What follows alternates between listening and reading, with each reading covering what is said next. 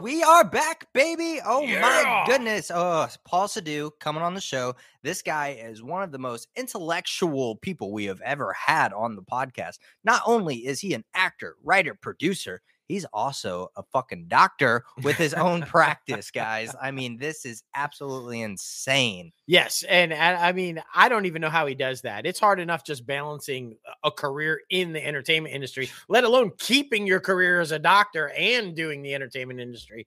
Kudos to him, man. You guys definitely do not want to miss that interview. You really don't. You really don't. Well, that's later on the show. Now, let's get a little crazy.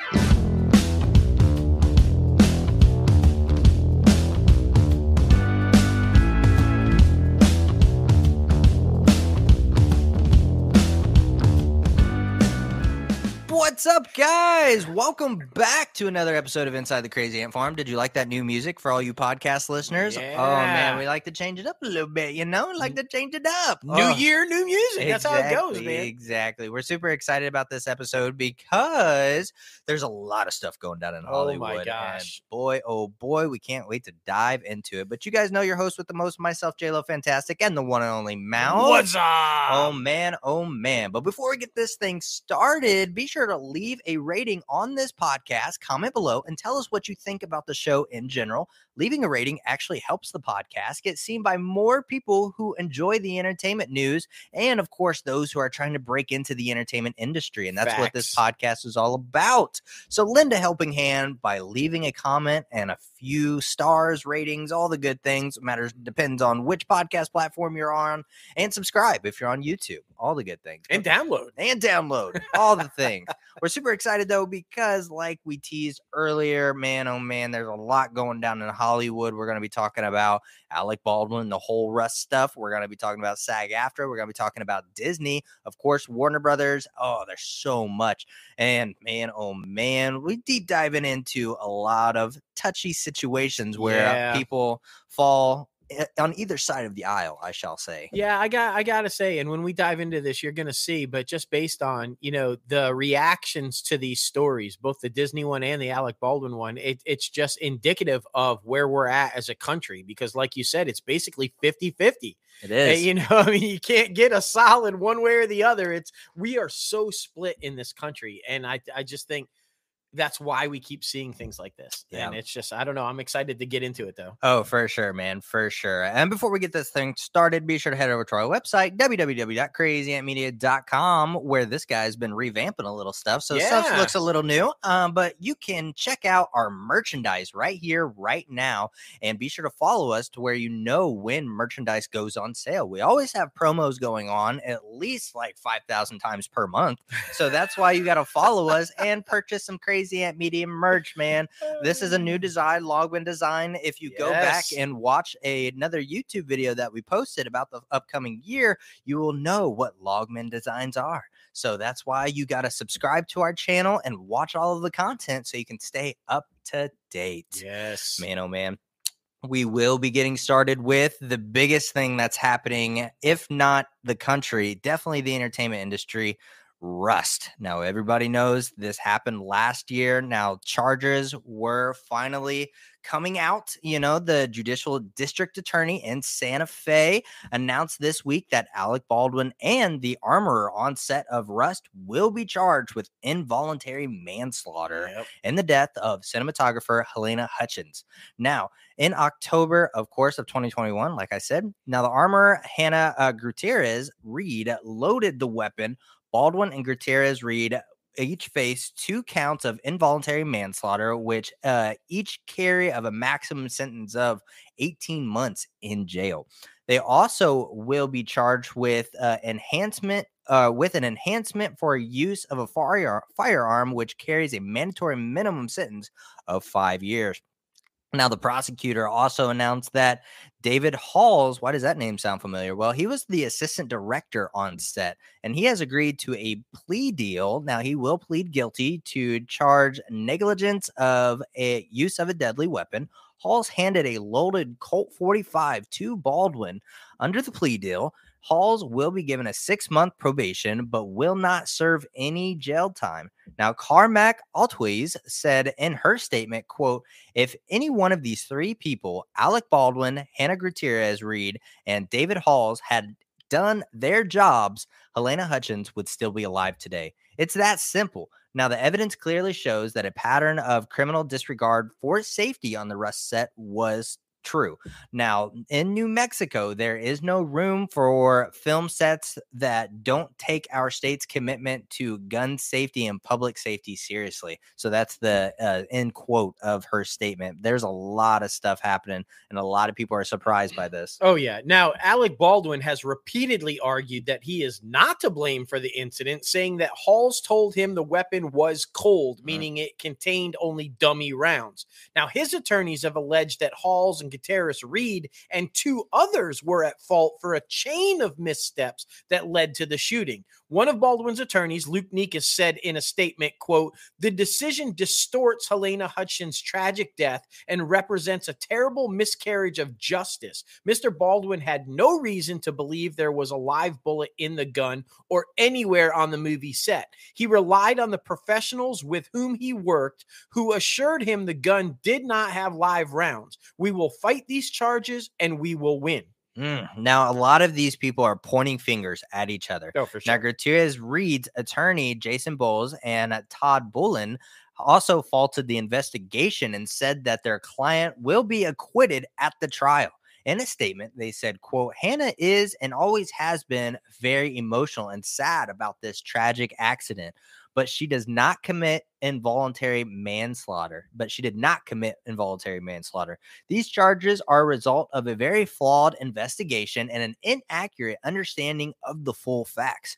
We intend to bring the full truth to light and believe Hannah will be exonerated of wrongdoing by the jury.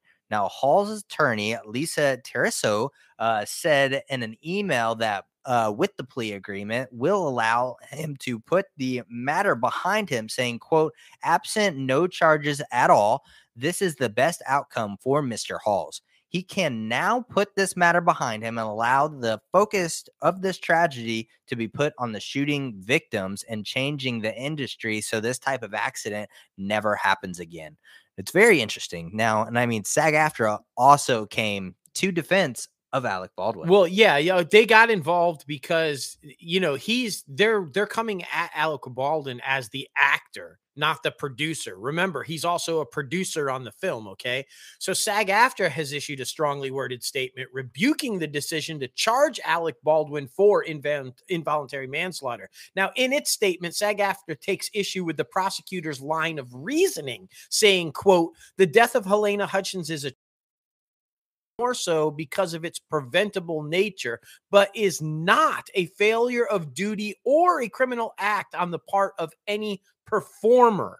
The prosecutor's contention that an actor has the duty to ensure the functional and mechanical operation of a firearm on a production set is wrong and uninformed.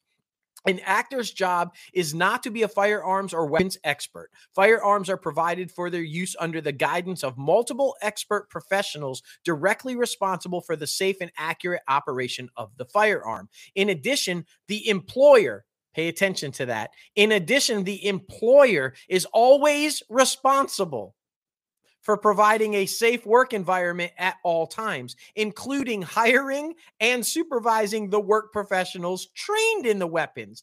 The guidelines do not make it the performer's responsibility to check any firearm. Performers train to perform, and they are not required or expected to be experts on guns or experienced in their use. The industry assigns Oh, excuse me. Uh, the industry assigns that responsibility to qualified professionals who oversee their use and handling in every aspect. Anyone issued a firearm on the set must be given training and guidance in its safe handling and use, but all activity with firearms on a set must be under the careful supervision and control of the professional armorer. And again, pay attention the employer. Mm. Now, I'm bringing that up because, as I said at the top, SAG AFTRA got involved in this because they don't think it's right that the performer, Alec Baldwin, is being charged with involuntary manslaughter. but he's also one of the producers, therefore, one of the employers responsible for hiring an experienced armorer and making sure that everything that is supposed to be done as far as safety procedures when guns are on set and used falls under the employer. They said it right there. It falls under the employer's purvey. He is one of the employers. Now, I'm sure the defense is going to be that he's in name only. He's a producer, name only. Maybe that's true. Maybe it's not. But if you're listed as a producer, you are one of the employers. You are responsible for the hiring. And therefore, you are in a sense responsible for this tragedy. I'm just saying. It's true. And I mean, Brian Panish, the attorney for Hutchins, widower uh, and son, issued a statement on behalf of the family expressing support for the charges and read, quote, we want to thank Santa Fe Sheriff and District Attorney for concluding their thorough investigation and determining that charges for invan- involuntary manslaughter are warranted for the killing of Helena Hutchins with conscious disregard for human life. Our independent investigation also supports charges are warranted. Now, it is a comfort to the family that in New Mexico, no one is above the law. We support the charges, will fully cooperate with this prosecution, and hope the justice system works to protect the public and hold accountable those who break the law. My thing with that last passage is the family, I know they're going through a lot of stuff. I don't want to take that for granted and say that they're not, but they have been very back and forth on this situation.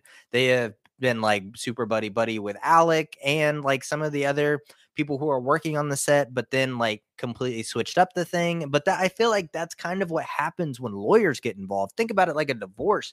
Like some people just want to have a nice amicable divorce, but then when lawyers get involved, they're like, we can get so much more out of this. And that's what I'm worried is happening here. But the whole situation has just been shady from the get go. Well, and remember the family settled. They settled a lawsuit. They they took a payment and and and had a a, a settlement agreement in this situation. So here's here's where I think though it's going to get real tough um, for the prosecutors.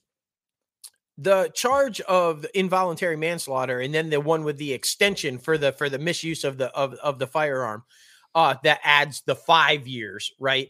They're going to have a hard enough time getting the 18 month sentence with with Alec Baldwin, and and I'll tell you why.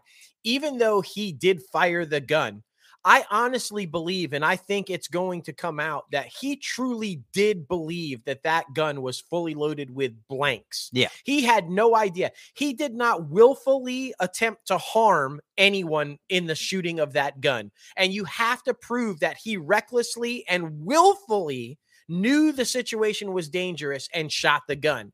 They're never going to get that. No. No. So getting him even the 18 month sentence is going to be tough. Halyna uh, Hutchinson, though, Gutierrez Reed, the armor, mm-hmm.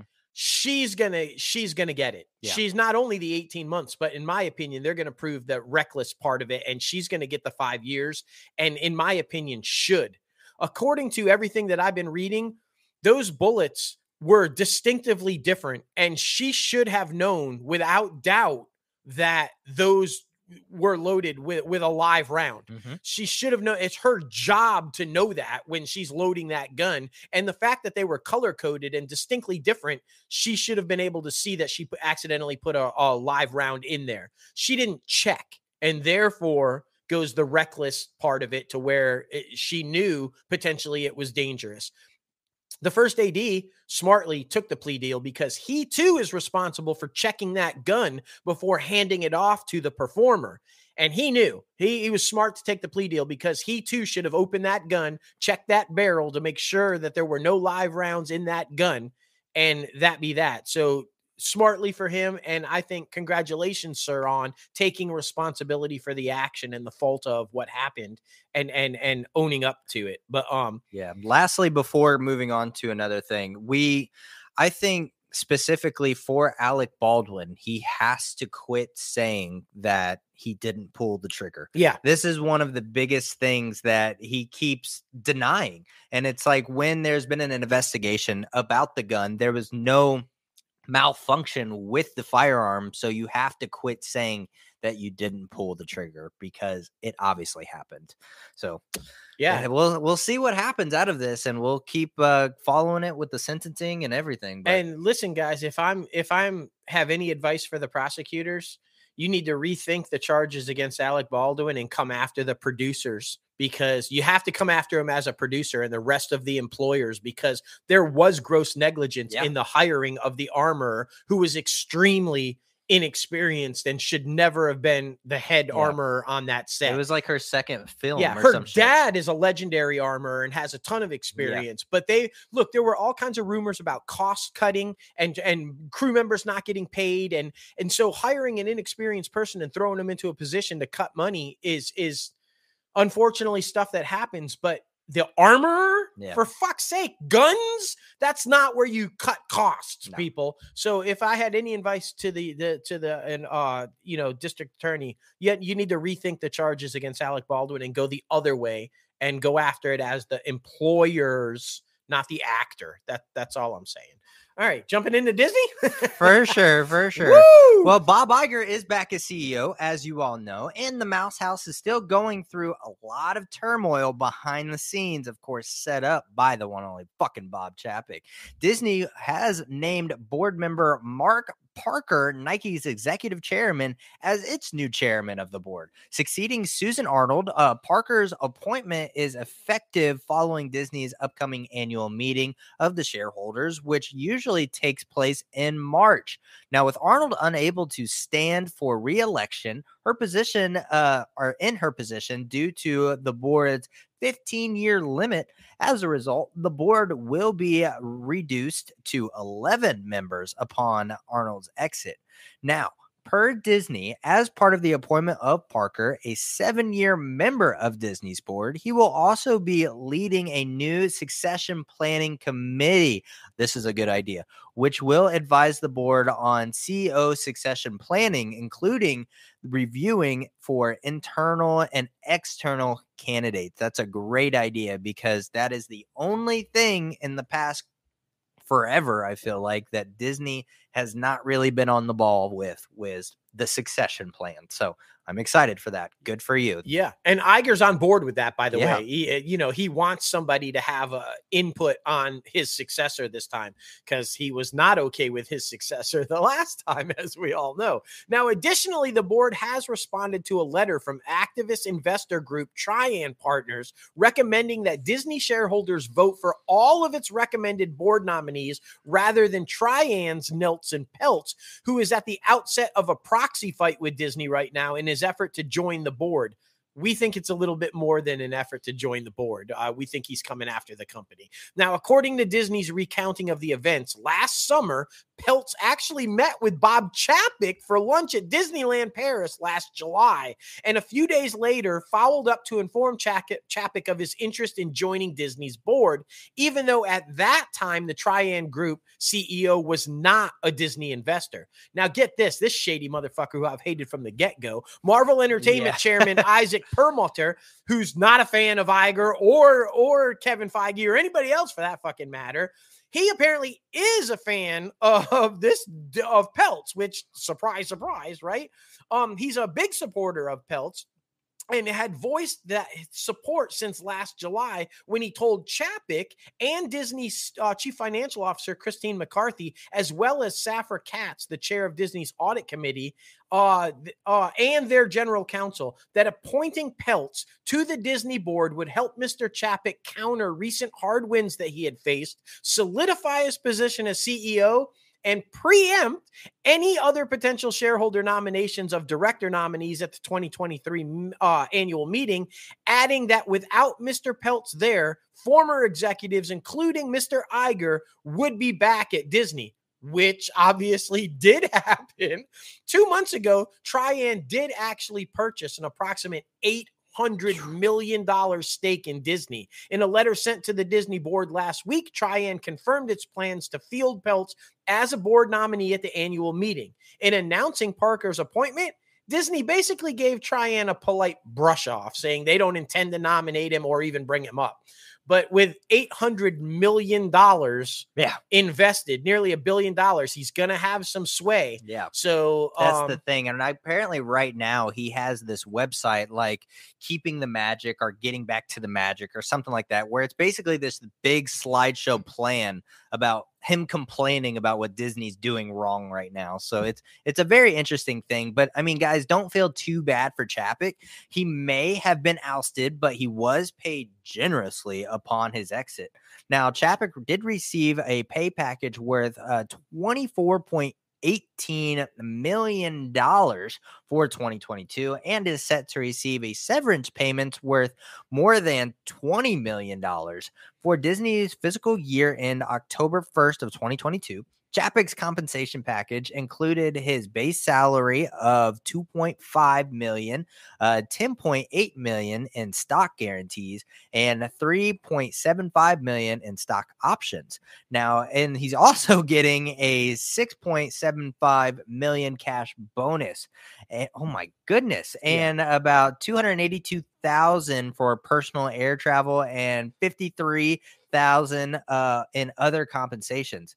Now, Chapek's severance payments subject him uh, successfully completing all the terms of his post-employment consulting agreement uh, will comprise of six point five million cash in remaining base salary through the scheduled expiration date and his uh, amended employment agreement, and about one million equivalent to a prorated target bonus for physical year of 2023. Per the proxy filing, in addition, his termination, Chapek is eligible to receive an accelerated Disney stock worth of uh, $12.7 million. In other words, he's going to be fucking fine for a while just off of the shit that Disney still owes him. So, and it's fucking ridiculous to give him all the stock options and stock guarantees because he tanked the fucking stock numbers like unreal. They were, I mean, the, the drop was significant. And now Iger's back, the new board members there, they're going to turn the ship around. The stock's going to go flying, and Chapek's going to be rich as fuck because of it. because of it, Like, like uh, you know, so it's uh, unfair, man. it It's just really seems like, unfair. you know, while so many shareholders lost a shit ton of money under his reign, Yep. he's going to benefit from the turnaround and fix from Iger and the gang, and he's going to benefit hugely from the stock options that he got. I just don't think that's right. I agree. Um, Avatar, here's what is right though, apparently for Disney. Yeah. Avatar The Way of Water has generated $1.928 billion globally, overtaking Spider-Man No Way Home with $1.91 billion as the sixth highest grossing release in box office history. Now, the sci-fi tentpole's next major hurdle is crossing $2 billion, a feat achieved by only five films in history. The first Avatar, 2.9 billion, Avengers Endgame, 2.79 billion, Titanic, 2.2 billion, Star Wars The Force Awakens with 2.069 billion, and Avengers Infinity War with 2.04 billion. Now, if you're keeping track, boys and girls, those are all Disney owned. Yeah. Disney's the only studio to have any film reach the $2 billion mark. And if this Avatar does it, Cameron will have three out of the six films to achieve $2 billion or more. That's fucking crazy. It is. Um, so uh, uh, if it, it if it does hit that mark, eh, which likely it will, it'll also be the first pandemic era movie, as well as Cameron's third film, like I just said, to join the coveted club. The Way of Water currently stands as the 13th highest grossing movie, passing The Lion King, The Dark Knight, and Rogue One, a Star Wars story. The film is still playing in 3,790 theaters and added 4.6 million dollars to its halls yesterday. And the domestic total for the sequel should be on the edge of $600 million by Monday, putting the film just a stone's throw away from taking down The Incredibles 2 as the 12th highest grossing film of all time in North America. Now, its domestic total currently stands at 582 million. The Avatar sequel has made more than its 2009 predecessor at this point already, though it continues to put up heavier drops than the predecessor did. Now, overseas, the movie ranks as the fifth highest grossing release ever, behind the original Avatar, Avengers Endgame, Titanic, and Avengers Infinity War. It's also ever so close to dethroning Infinity War, which remains in fourth place with 1.37 billion. After multiple fall, oh no, this is you. No, right. No, I'm just all excited. I'm just going, man. That's Yeah. a lot of money for fucking Disney. yeah, it really is. And I mean, I think it's gonna make it. I think it's gonna Oh yeah. get it into profitability. But man, oh man, I mean, regardless of what we think about James Cameron, he fucking he makes these movies for so much money, but then he in turn gets the money back and a little some. So I mean, kudos to him. He's very ingenuitive in that way. And I mean, it's very interesting to see and to think about his process and how he thinks about it because he's never fucking worried about how much money he spends because he's like, I got it. It's all good. Yeah. But I mean, this fucking film's going to be in theaters for the next three years. So, I mean, might as well go see it. You have time. Yeah, right. Oh my goodness. Well, after multiple false starts, Disney is back on track for the third Tron movie with Jared Leto attached to star Yeah. and Melissa Maleficent. Uh, Mistress of Evil director um, Joachim Rønning in talks to helm, normally titled Tron Ares. Um, the film would follow the uh, groundbreaking 1982 film Tron, starring uh, Jeff Bridges, and the 2010 sequel Tron Legacy, which starred Bridges, uh, Garrett Hedlund, and Olivia Wilde. Was a feature or was the um, feature directorial debut for Top Gun Maverick filmmaker Joseph Kosinski. yeah. Uh, Leto first plugged into the third Tron movie back in 2017 as the star and producer.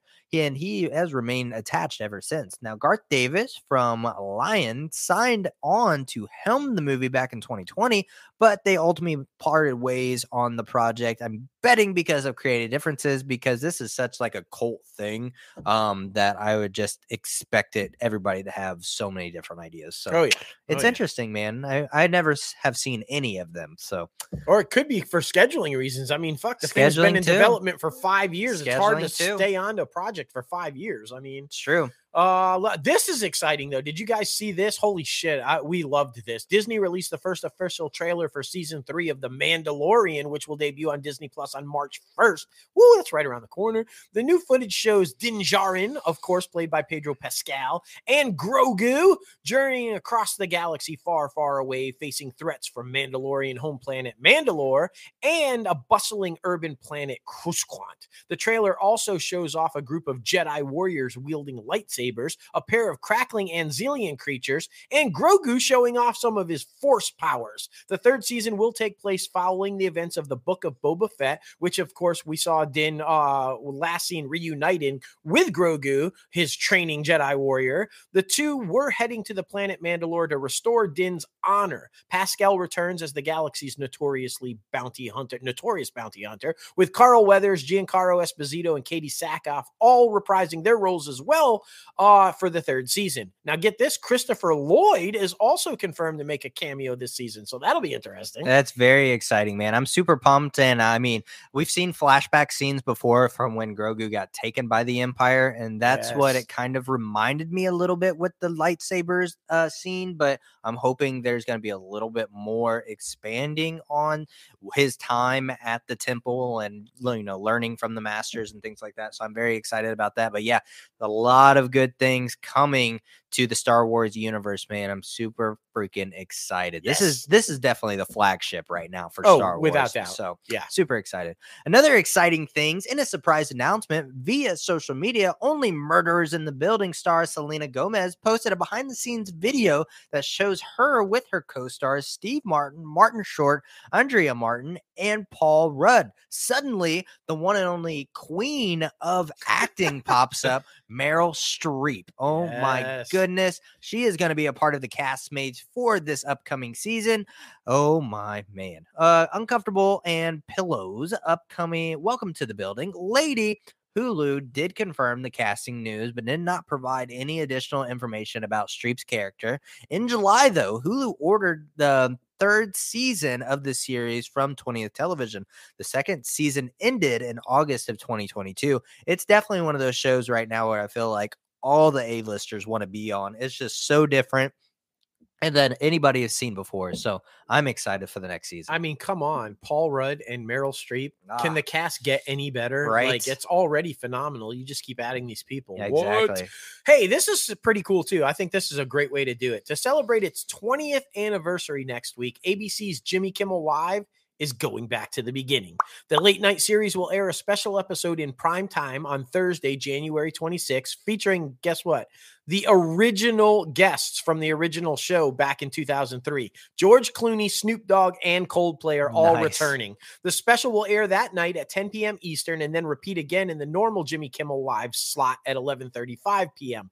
That marks 20 years to the day that the show premiered on Sunday, January 26th, 2003. Oh, ah, that's special, man. I That's mean, really special. Awesome. I know. And I mean, I wonder what strings they had to pull to get everybody back together. It's like, hey, remember back then we were Right. all on the same like night of Jimmy Kimmel? That's hilarious. Well, ABC has handed a pilot order to a single camera comedy, Public Defenders, from Acapulco and Duncanville writer Eddie Quintana and McGee. The project, which comes from 20th Television, follows four inexperienced public defenders up to their ear holes in student loan debt and eh, who work tirelessly to keep their clients out of jail. Along the way, they have to rely on each other to navigate their first defendants, the absurd court system, and the copy machine that always fucking jams.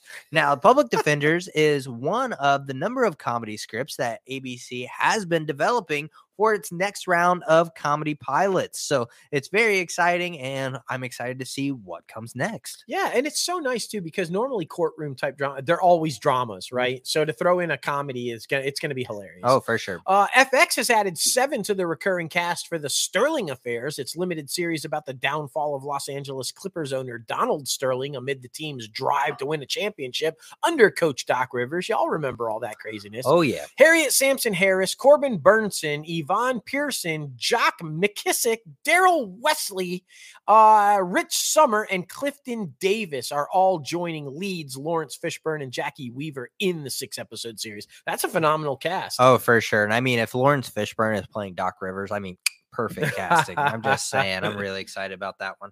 Well, heading over to Warner Brothers Discovery. Now they have tapped an old school television exec, Kevin or Ken Lowe, uh, to join the media company board of directors. Hmm. Lowe will join Warner Brothers Discovery's board effective April 2nd of 2023 as a class one director and stand for election at at it in 2023. Annual shareholders meeting. Lowe fills the seat that was vacated by a retirement of Robert Bennett, managing director of investment firm Hilltop Investments on April 1st. Now, Lowe was chairman and president and CEO of Scripps Network, now owner of basic cable brands including Food Network, HGTV, and the Travel Channel from its split from the EW Scripps Company in 2008 until its sale to Discovery in 2018 for $14.7 billion. He was also a member of the Discovery board. Well, that just makes sense, doesn't it, Zaslav? So yeah, so he's a yes man for Zaslav. He's he's just Basically. he's he's slowly getting rid of all the Warner Brothers people and replacing them with his people. This guy was in charge of the of the company that integrated with like Food Network and all that because Discovery owns all that. Yep. So he basically was responsible for the sale of all that shit to Zaslav. Yep. Then got a board position from Zaslav and now is on the board of the new company. Yes, man. Yes, man. yes, man. I'm just saying. Come on. Uh, Warner Brothers Television in talk is in talks. This sounds uh, extremely entertaining, though. Warner Brothers. Television is in talks to develop a limited series based on the life of silent film star Buster Keaton. Mm. The project would star Rami Malek, who would be fucking perfect, in my opinion, as Keaton. The Batman director Matt Reeves would direct the limited series and produce via his Sixth and Idaho Productions banner, which is, of course, under an overall deal at Warner Brothers TV. Now, Keaton, if you're unfamiliar? he lived from 1895 to 1966 and was thought of as one of the most prominent stars of the silent film era, aside from Charlie Chaplin himself. He got his start as a child in vaudeville acts alongside his parents, who were traveling performers, before transitioning into film in the late 1910s. Mm. So, yeah, I mean, Buster Keaton was wildly successful. And I think this is going to be a really interesting look at his life. exactly. Like we always say, entertainment is the best form of education. Yes. Uh, well, The Last of Us drew a healthy number for HBO on Sunday night. The video game adaptation starring Pedro Pascal drew 4.7 million viewers across linear and HBO Max. It has marked the largest debut after House of the Dragon since Boardwalk Empire launched back in 2010. Wow. Now, the Game of Thrones spinoff made history last year by premiering with uh, 9.986 million viewers across linear and HBO Max, the largest audience for any new original series in history. Uh, the paid cabler. Now, the premiere numbers were nearly double the season two debut for uh, Euphoria, which recorded 2.4 million last January. The series went on to average 19.5 viewers per episode in the US. HBO said that Sunday night viewership typically represents 20 to 40% of the show's total gross audience per episode. But I mean, it's super exciting because a lot of people were really anticipating it and is definitely on my agenda to watch this weekend. I'm super excited about it. Yeah, me too. I'm, I'm definitely giving it a shot because I mean, I, it's got an amazing cast. Exactly. First of all, I mean, come on. Uh, the HBO limited series The Palace, starring Kate Winslet, has added Martha Plimpton to the cast. In addition, Jessica Hobbs has boarded the series as co executive producer and director. Now, along with Winslet and Plimpton. The cast for the show also includes Hugh Grant, Matthias Schoenaerts, and Andrea Riseborough. Exact character details are being kept, of course, under wraps, but according to the official log line for The Palace, the show tells the story of one year within the walls of the palace of an authoritarian Mm. regime as it begins to unravel. It was originally ordered back at HBO in July of 2022. So there you go. Very interesting, man. Very interesting. And I just I just like the name Plimpton. Yeah, Plimpton, Martha Plimpton. She's great though. Plimpton. Yeah. Plimpton. Uh, winning time executive producer Rodney Barnes has boarded HBO's Mac or HBO's limited series project uh, set to star Mahershala Ali as boxing boxing legend Jack Johnson. Yes. Barnes, who is under an overall deal with HBO, will serve as writer and executive producer on the untitled Jack Johnson limited series. He is one of several new creative as, uh, asupec or as species people who have joined the project in development. Originally announced back in 2020, along with uh, Melina Matsoukas uh, from Queen and Slim and Insecure, who has come on board to executive produce and be a director and Kuhala Neal from The Last Man in San Francisco and P Valley, who has signed on as an executive producer as well. Barnes succeeds Dominique Merchuru, uh, who had been originally tapped to write the limited series from Tom Hanks and uh, Gary Goetzman's uh, Playtone. Now, the six part series is described as an unapologetically black, no holds barred telling of Jack Johnson, the world's first black heavyweight boxing champion. Now, the bold exploration depicts the champion's rise to athletic greatness and the cost he paid for his skin and defiance, which created a blueprint for Black resilience and everyday justice movement for generations to come. Now, that is exactly what I'm talking about with entertainment education. I'm just, that sounds really freaking exciting, Yeah. especially, I mean, that cast and I mean, the people who have on for behind the scenes. I feel like it's going to be successful. Yeah, no, uh, Tom Hanks. I mean, come on, he, Come he's, on. It's like batting a thousand anytime he brings anything to TV. Really I mean, is. like, uh, not batting a thousand. Gossip Girl. Not surprised. Nah, no, HBO Max has canceled the Gossip Girl revival after just two seasons. The Right. news comes the same day that the Pendulum episode of season two was released. The now series finale titled "I Am Gossip" will debut January 26th, as sources say the second season was designed with some finality, so they must have known it was coming. Yeah, So, I yeah. mean, this one is kind of uh the writing on the wall. Yeah. I feel like, yeah. you know, a lot of people are like, why the fuck did they redo that? But you know, this is what it is, and hopefully everybody got paid rightfully so.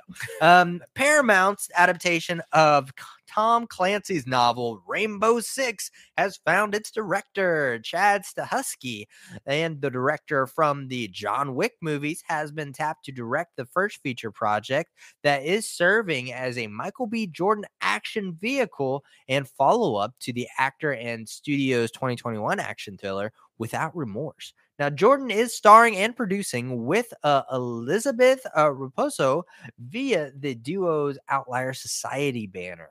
Now, Mm. Jordan will once again be playing Navy SEAL turned CIA operative John Clark, uh, one of Clancy's more popular characters who appeared in the late author's Jack Ryan spy books. Now, Without Remorse served as uh, as a Clark origin story of sorts and was made during the pandemic. Now, Par- Paramount offloaded the movie to Amazon, where it debuted in April 30th 2021.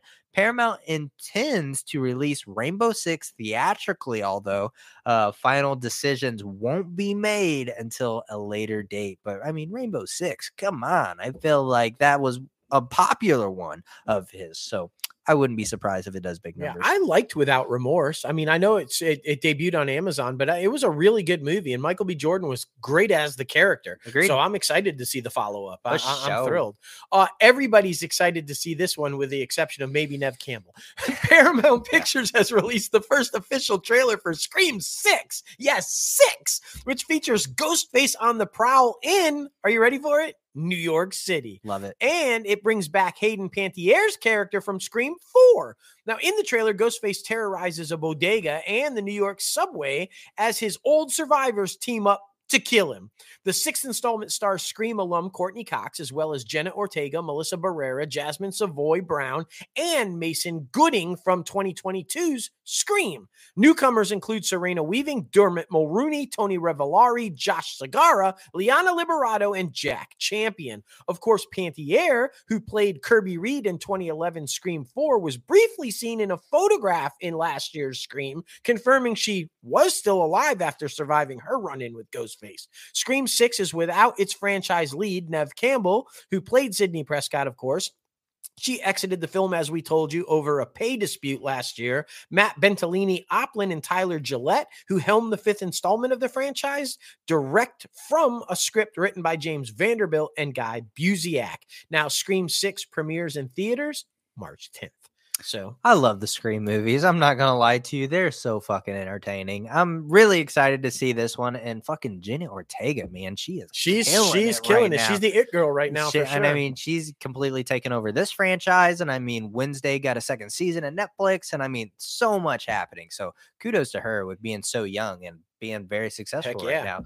CBS announced that NCIS Los Angeles is coming to a close.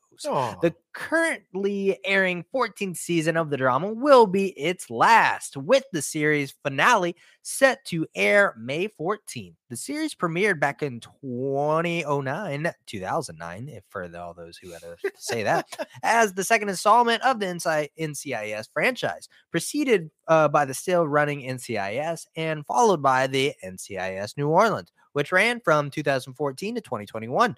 The NCIS Hawaii, which premiered in 2021 and is currently airing its second season, and NCIS Sydney is set to premiere later this year. So, a lot of things, man, a lot of things, but just know you will not be a part of the Dick Wolf universe.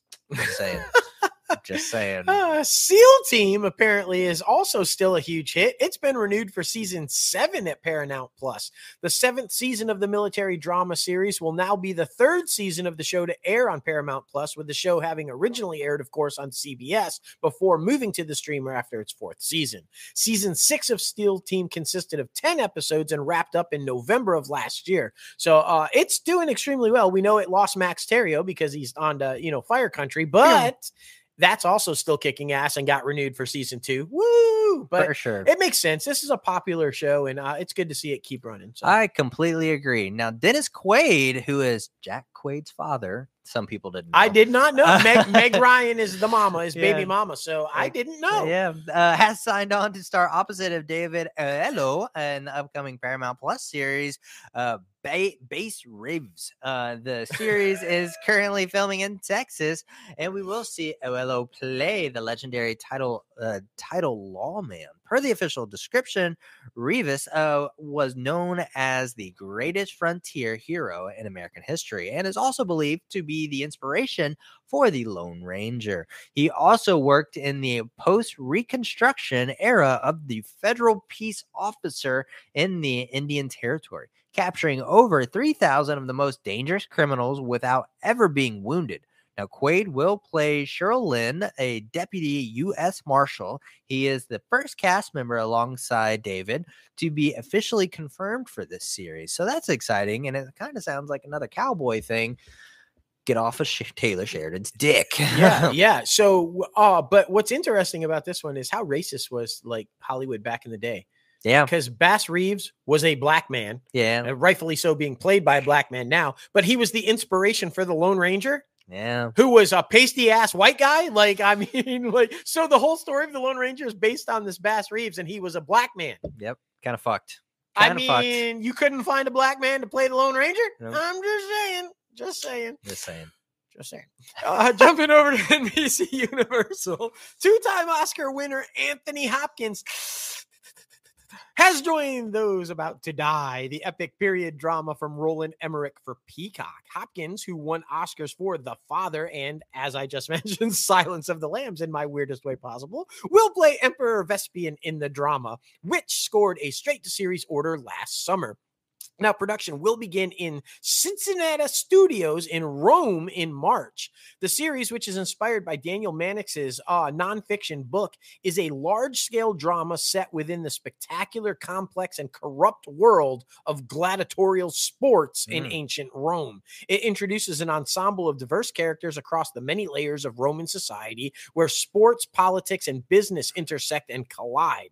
Hopkins, Vespian, the emperor of Rome and the head of the Flavian bloodline, is battle tested, a rural upstart who claimed his throne after victory in a bloody 10 year civil war. He is aging and is despised by the Patricians, jockeying for position in the empire and looking to supplant his heirs to the throne the first chance they get. Hmm. That sounds gritty. It does sound really gritty. And two things, I feel like Anthony Hopkins is going to be perfect for this era of type of storytelling. And two, I'm surprised he hasn't retired yet. He's getting up He keeps there. saying it. Yeah. He keeps saying he's done, and yet he keeps coming back. So He's like, well, if you keep giving me more Oscars, it's mean, you know, fine, it's yeah, yeah. fine. Well, James Wan's Atomic Monster and Jason Blum's Blumhouse banners have officially announced a sequel to Megan, the horse sensation that opened January 6th, titled Megan. Uh, now, this one's going to be titled Megan 2.0. Now, the script is being written by Akela Cooper, who wrote the original. There's even a release date, wow, of January 17th of 2025. I mean, kudos to them, man. I'm truly surprised by this. I haven't personally seen it yet, but I thought this was going to be a major fucking bomb. And I mean, it's it's doing pretty well. I mean, post-pandemic era, if you're not a Marvel movie or Avatar, you're not making really over 21 million dollars and i mean this one opened around 30 million which is kind of pre-pandemic era for these type of movies yeah, so kudos to them. And I mean, I'm curious now, man. I'm gonna have to fucking watch it. Damn it. yeah. now is Allison coming back? I guess the the two stars are coming back, right? I'm I'm assuming. I'm yeah, assuming. yeah. All right. Okay. So NBC's latest primetime offering, Night Court, which I was super excited about. I still have to check it out. I haven't done it, but I was a huge fan of the original, so I'm definitely checking it out. It apparently took down the Tuesday night competition with its debut on January 17th with a back-to-back programming schedule featuring the first two episodes and starting at 8 p.m. on the network. The revived comedy starring Melissa Rauch from uh, Big Bang Theory, you guys know, as Judge Abby Stone, the daughter of Harry Stone from the original, uh, open to 1.0 rating among the adults 18 to 49 and 7.39 million total viewers. That's a lot for network, guys. That's a lot. That's a big number. Um, uh, let's see. Uh, following at 8:30, the second episode dropped 10%, just 10% in ratings, receiving a 0.9 within the key demo and an 8.72% fall in total viewers. Still, 6.75 million total viewers for the bottom half of the hour is a solid performance for an opening night for the network. This actually marks the highest total viewers of any comedy premiere since The Connors back in 2018 and the best on NBC since Will and Grace in 2017 Wow. uh, both of which were also revivals and huge comedies. So there you go. There it is, man. There it is. And this one's very interesting as well. Bradley Whitford will guest star as a professor struggling with early onset dementia who confesses to a murder on the February 23rd episode of Law and Order SVU. Yes. Now, the episode will be directed by Mariska uh. Oh. Oh man, Whitford is the latest addition to an ever-changing Law and Order SVU cast. Now, the procedural drama currently in its 24th season recently said goodbye to longtime cast member Kelli Giddish, who played Detective Amanda Rollins for more than a decade. Now, Law and Order SVU airs on NBC Thursdays at 9 p.m. And we had Kelli Giddish on the show. So if you want to go back and listen to that episode, please do. She is an absolute hoot. Yes, and talks all about the departure from the show and all of her memories about the show. So you definitely want to go back and check that one out if you haven't already. This is an interesting one, and I hope it's nothing serious, and I hope everything is okay. Taylor Kinney, who portrays Kelly Severide on Chicago Fire, stepping away from the NBC drama. A Mm. source close to the production confirms that the actor is on a leave of absence to deal with a personal matter. Mm. Kinney has led the Dick Wolf series since its debut in 2012. In addition to the Firefighter series, he has also appeared on all of the spin offs, including Chicago Med, Chicago PD, and the short lived Chicago Justice. So, anytime you hear leave of absence for a personal reason, you know, you just hope everything is okay. Um, so, hopefully, we'll see him back soon. And, um, and best of luck to whatever he's dealing with, man. Yeah, for sure. Well, the creator of one of the uh, stars of Good Girls are reuniting at NBC. The network has given a formal pilot order to Murder by the Book, Oh. a mystery drama starring Rita. Now, the project comes from Good Girls creator Gina Bans and executive producer Bill Krebs. Uh, the potential series has been in the works for several months now. The log line for Murder by the Books reads like a bit like a play, a little bit like a play, and on the Murder She Wrote, uh, Retta will star as Instagram famous big city book reviewer who takes a page from the from the mystery books that she is reviewing and becomes an unlikely detective to uncover a shocking truth about the eccentric uh, seaside town. Now, Retta, who's signed a holding deal with NBC Universal about a year ago, has a long history with the company prior to Good Girls. Now, which ran for four seasons at NBC. She played Donna Meagle on the network's Parks and Recreation as well. So, a lot of things happening there. For sure. That doesn't sound like a little bit of a play on Murder She Wrote to me. That sounds like an exact fucking copy. But hey, well, I'm just saying they're just updating it modern. Okay. Uh, this is exciting. Tatiana Ali, who played, of course, Ashley Banks in The Fresh Prince of Bel Air, set to recur as an English literature teacher in the second season of the Peacock reboot, Bel Air. And this is even more interesting. The streamer also released the season two trailer, which teases a tumultuous times ahead for Will. Ali joined stars Jabari Banks, Adrian Holmes, and Cassandra Freeman in the new 10 episode season that kicked February 23rd on Peacock. Now, this is where it gets interesting. Ali will play Mrs. Hughes, a teacher at Bel Air Middle School who sees something special in Ashley. Now that's I mean I love that. The original Ashley is going to have a heavy storyline involved with the new Ashley played by another one of our former guests. Go back and listen to her uh, interview. It was fantastic. Akira Akbar. Now per the log line, season 2 of Bel Air picks up with Will at a crossroads as a new figure comes into his life who challenges what he's learned in Bel Air and competes for control of his influence. He juggles this while navigating his home life with the Banks family and trying to rebuild the trust that was broken at the end of last season. Mm. We'll see Will and Carlton's brotherhood start to evolve as they grow closer.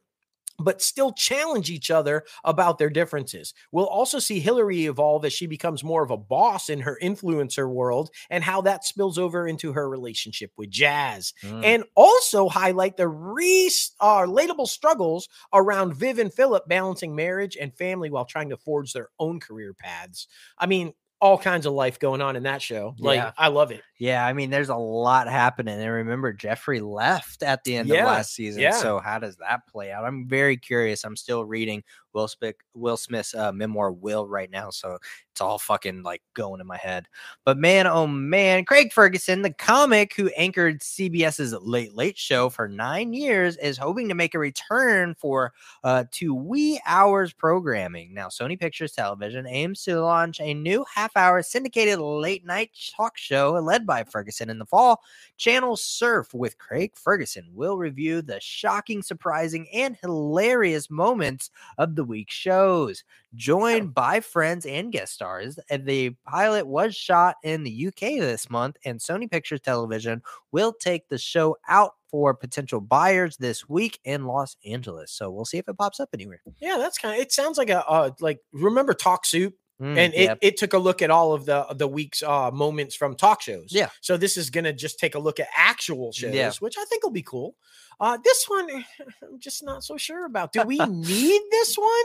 Can we just let this one rest? That's all that's my opinion. well, it's kind of scary after uh, the Whitney one kind of fell flat on yeah, yeah, and I mean this this is controversial, and especially now after the death of Lisa Marie, do we really need this? Um, Antoine Fuqua is set to direct Michael, a Lionsgate drama telling the complex life story of the iconic singer Michael Jackson. Mm. A script is uh, in by John Logan, and the film will be produced by Graham King, who turned the Freddie Mercury Queen story into the blockbuster Oscar Best Picture nominated Bohemian Rhapsody. This has been a long passion project for King and Logan, who teamed on the Oscar nominated Martin Scorsese directed Howard Hughes films The Aviator and his race to innovate. Uh, yeah, uh, before his mental illness and uh, genophobic obsessions overtook him. Now, sources tell us that the film will undoubtedly make the most of Jackson's musical accomplishments, duh, and the recreation of his seminal career highlights, beginning with the days he fronted the Jackson Five as a child to his hit-making work as the busy, busy, blah, blah, blah, biggest musical star in the world as an adult. But it will also apparently deal squarely on the pedophilia accusations that dogged him in later years up to his 2009 death at age 50 from cardiac arrest, caused, of course, by drugs. Production will begin later this year, and the hope is that Michael will be a global juggernaut like Bohemian Rhapsody, which had grossed over $900 million worldwide and created a new appetite for the music of Queen. One, I don't think we need a new appetite for Michael Jackson's music. It still does pretty fucking well. It does. And do we really need to address this story again? again um especially with you know the well, what not surviving R. Kelly, but the Michael Jackson one was happening at the same time. Yeah, I yeah. forget the title of it, but yeah, it's going to be very interesting to see how they play that. Like, are they going to play in defense of it? Are they going to leave it wide open for interpretation, or like you know, like I don't know. It's going to be very interesting. The only hope I have for it is it has the people behind Bohemian Rhapsody because personally, that's the only one that was somewhat decent in my opinion. Like I wasn't a fan of the Elton John one. I wasn't a, really a fan of the Tupac one. Like there's all this different Really, you didn't stuff. like Rocket Man? I didn't like Rocket Man. Um, I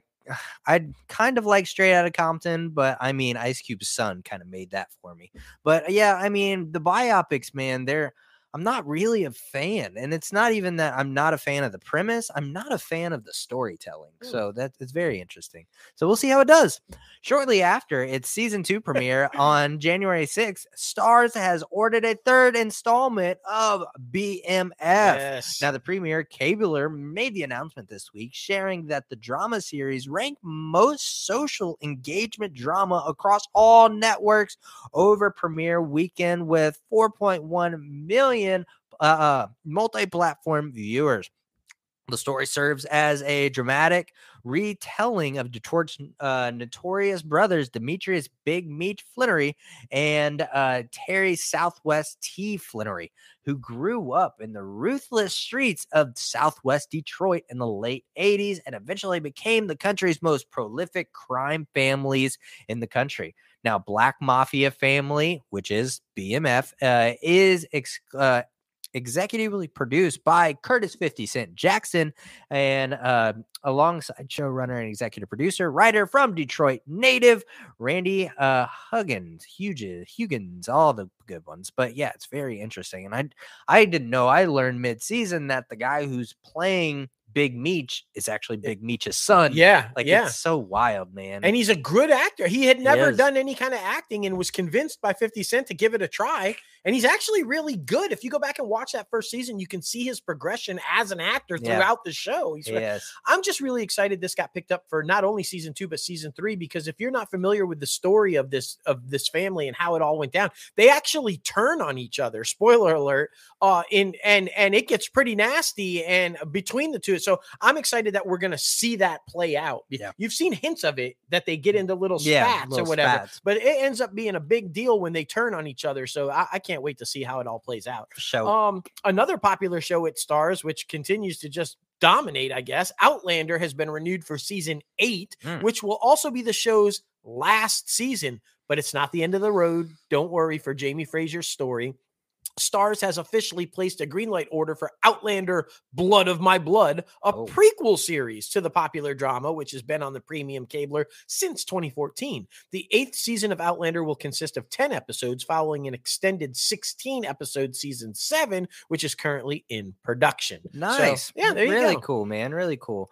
Well, Amazon slash MGM, Yami Youssef's upcoming Amazon animated series has set its main cast. The series, which was originally ordered for two seasons back in March of 2022 under Youssef's uh, first look deal with Amazon, is now titled Number One Happy Family USA. the series regulars are Yosef alongside Alia Shawkat um, and Thama Hindi, Randy Jar, Mandy Moore, um, Chris Reed, Akash Singh, and Wilmer Thomas. Now, the series long line describes number one family, happy family in USA, as an exploration of experience of a Muslim American family that must learn how to code switch as they navigate the early 2000s, a time of fear, war, and rapid expansion of a boy band industrial complex. It's a very interesting concept, especially in that time period after 9 11. Oh, yeah. There's a lot of racism towards indigenous people, specifically Muslim people. Um, so yeah, it's gonna be very interesting. Uh, very. I'm. I'm also very curious to see how Mandy Moore plays into that cast. yeah, Well, what character she play? I have no idea. After two years without an update, have you guys been waiting on this? We have. Invincible is back. Almost. almost. The series is set to return for its second season on Amazon Prime in late 2023. Now, season one of Invincible ran from March to April of 2021. Yeah, guys, two freaking years ago. The series was immediately renewed for both a second and third season at Amazon, gaining wide popularity and critical acclaim. So, why did we have to wait two years? Yeah, I mean Like- it's animated, so what's going on? I'm guessing just scheduling conflicts. I guess. Um, well, Rachel Brosnahan, talking about Marvel's No, We're Not, haha, is attached to lead a new limited series, Oh. not Marvelous Miss Maisel, that is in the works at Amazon. The series is currently titled uh, Lois and Varga. Now, and the, the based on a short story by Lisa Taddeo. Uh, Miriam Bellate is adapting a story for the screen with Bodies, Bodies, Bodies director Halina Reijn uh, attached to helm the pilot. The official logline states that the show follows a newly married couple that moves to a small town and vaulted island after inheriting a uh, heavenly parcel of oceanfront property. Oh, But once they arrive, they meet Varga, the island's only stripper and yoga teacher, who begins to sinisterly unravel their lives. News of the series' development keeps Brosnahan in business with Amazon, of course, as she is currently starring in Marvelous Mrs. Maisel. So it's very interesting. now is she going to play Varga? I'm thinking she's playing Varga, the stripper and uh, yoga it teacher. would be fucking hilarious. Yeah, I can't. She's not going to be straight laced Lois. I don't think. No, because I mean, show a little bit of diversity. You Yeah, know, the difference between your character over here, character over there. so- Yeah, yeah. So now we'll wait for the casting announcement of who's playing the other one. Yeah. So I mean, because that's coming. exactly. Um, hey, a lot of we've been talking already, right? Warner Brothers, Disney, all these shakeups on boards and and CEOs and everything. Well, Netflix is in on the game too, and this one kind of came as a shocker. I just didn't think he'd ever go away, but apparently he's not really going away, but he is. Reed Hastings, the co-founder and co-CEO of Netflix, stepped down as chief executive officer. He remains as an employee of the company, serving as executive chairman of the board. Now, Ted Sarandos, co CEO and formerly chief content officer, and Greg Peters, previously chief product officer and chief operating officer, will now serve jointly as co CEOs. In addition, Netflix named Bela Bajaria, formerly the head of global TV, to the position of chief content officer, while Scott Stuber, head of global films, has the new title of chairman of Netflix Films. The leadership shuffle came as Netflix reported fourth quarter 2022 earnings Thursday, adding a net 7.7 million new subscribers, far more than the 4.5 million it previously forecast. Hastings said Netflix's board has been discussing his succession planning for years. It's the initial reason that Ted Sarandos was bumped up to co-CEO because they were planning on Reed's eventual um, stepping down. So, you know, a couple of different things that you know I want to touch on in this story is one why why still co-CEOs? You know, that's my thing. Like, why not just still have fucking Ted, Ted the full Ted, CEO? Yeah, yeah, Ted is full CEO, keep him as COO. Um, but and then the second thing is Bela Bajaria. She actually just had a piece published about her. I don't remember what publication it was, but basically the reporter, the journalist, followed her all around the world, like exclusive access, and she had a very perceptive, like interesting take on how they make content. And it's not about her specific taste, but it's about what is doing well in the markets right now. And I thought that was very interesting because, you know, you go into things, projects that you take on or that you look at, especially being industry professionals as ourselves, and we're like, do we like this? Are we right. going to, you know, want to do this and be invested? She looks at the marketplace and not her own personal interest. I thought that was a very interesting perspective. So I could see why she was bumped up to COO.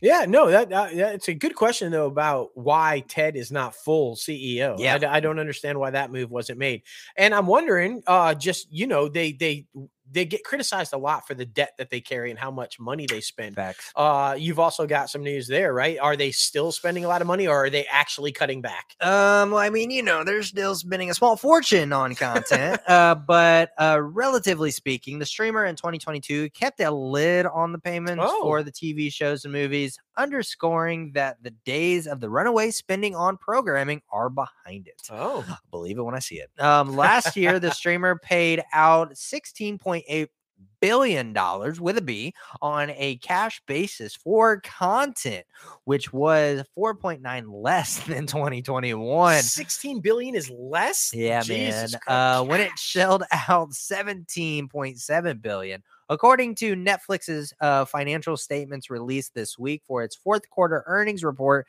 Netflix uh, content obligations payments for the acquisitions, licensing, and production of content over multi year periods also declined last year, dropping 5.7% from uh, 23.16 billion to 21.83 billion. Oh my goodness, it's so crazy. It hurts my stomach to read and those cash, numbers. Yeah. Cash. They're just flopping over that kind of cash. Okay, so we know that they're going to at least be spending somewhere between 16 and 20 billion dollars on content, right? That's what I'm getting from that. And what are they going to be spending it on? Well, we have some things for you. Netflix has unveiled its 2023 feature film slate consisting yeah. of 49 titles. Now, the streamer's feature slate has slimmed down significantly yeah, because I guess they're spending less money. Makes sense. Um, when 86 films in 2022 were announced, it should also be noted that nine of the films on the list were originally set for release as part of last year's lineup, but mm. didn't debut. They decided to move them to this year. Those titles are Dev Patel's uh, feature directorial debut Monkey Man, Jennifer Lopez auctioneer The Mother, George C. Wolfe's civil rights drama Rustin, John Ridley's Shirley, Adam Sandler's vehicle Spaceman, the Jamie Foxx starring They Cloned Tyrone, the starry comedy We Have a Ghost, Kenya Barris's first feature You People, and South Korea's Jung E. So those were all supposed to come out last year, but are now coming out this year. Yeah, it's very interesting. And in addition to uh, several of those titles, Netflix has revealed premiere dates for works such as acclaimed filmmakers as David Fincher, The Killers, Zack Snyder's Rebel Moon, David Yates' Pain Hustlers, and F. Gary Gray's Lift, and by TV titans like Sam Esmail from Leave the World Behind. Other projects solidifying the re- their release plans include sequels to Murder Mystery 2, The Extraction 2, and the Gal Gadot spy pick Heart of Stone, the Millie ba- Bobby Brown led Damsel, and Luther. Now, The Fallen Sun, the film consultation of Golden Globe winning detective series starring Idris Elba. Then there's a previously untitled comedy starring uh, Nicole Kidman, Zac Efron, and Joey King, Oh, which is now titled A Family Affair, is set for a November bow. Anticipated features to come from Netflix in 2023 that have not been yet dated include Bradley Cooper as uh, Leonard Benston, Brinston's pick, uh, Maestro. really Maestro. About that one. Um, Wes Anderson's currently untitled adaptation of Roald Dahl's story, including the wonderful story of Henry Sugar, the swimming drama Nyad, marking the narrative feature debut for Oscar-winning documentary documentarians Elizabeth Chai Roshi and Jimmy Chin.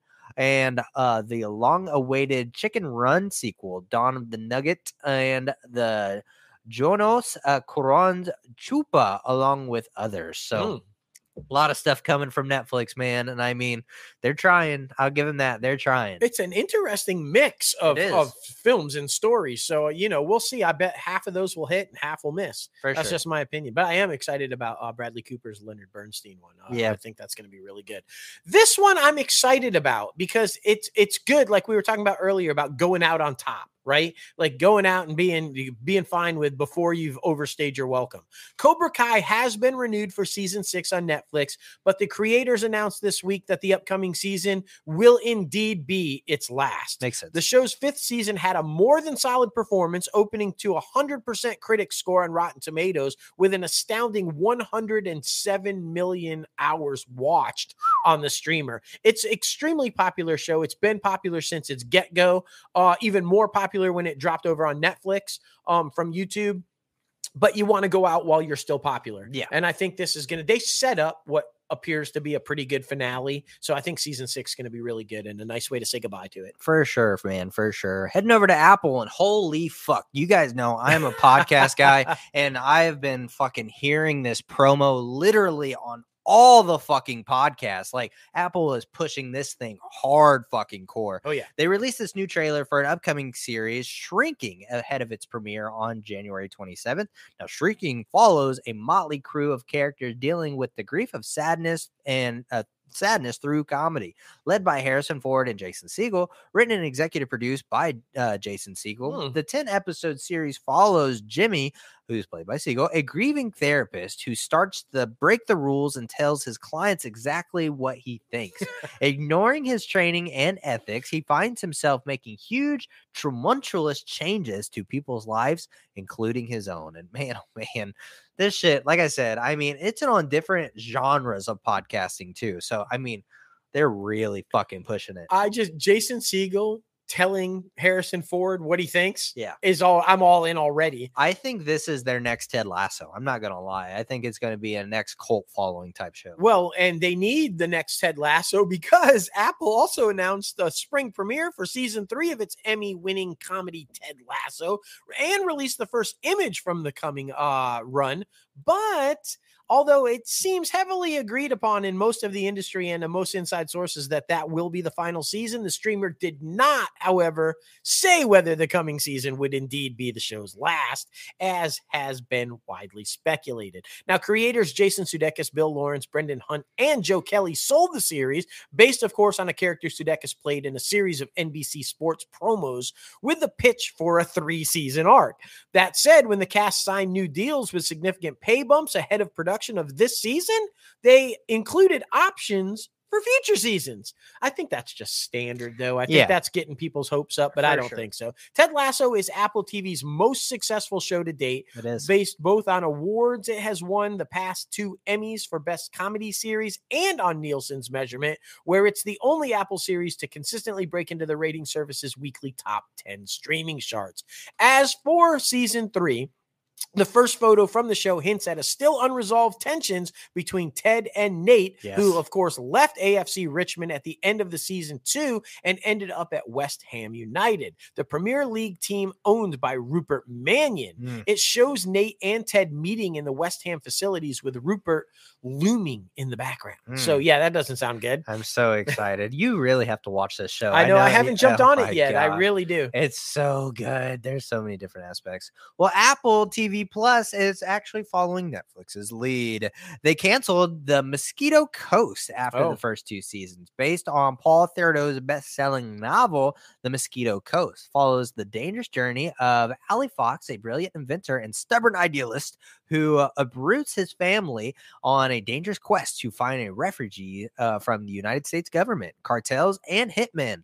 The season two finale aired uh, earlier this month. So there it is.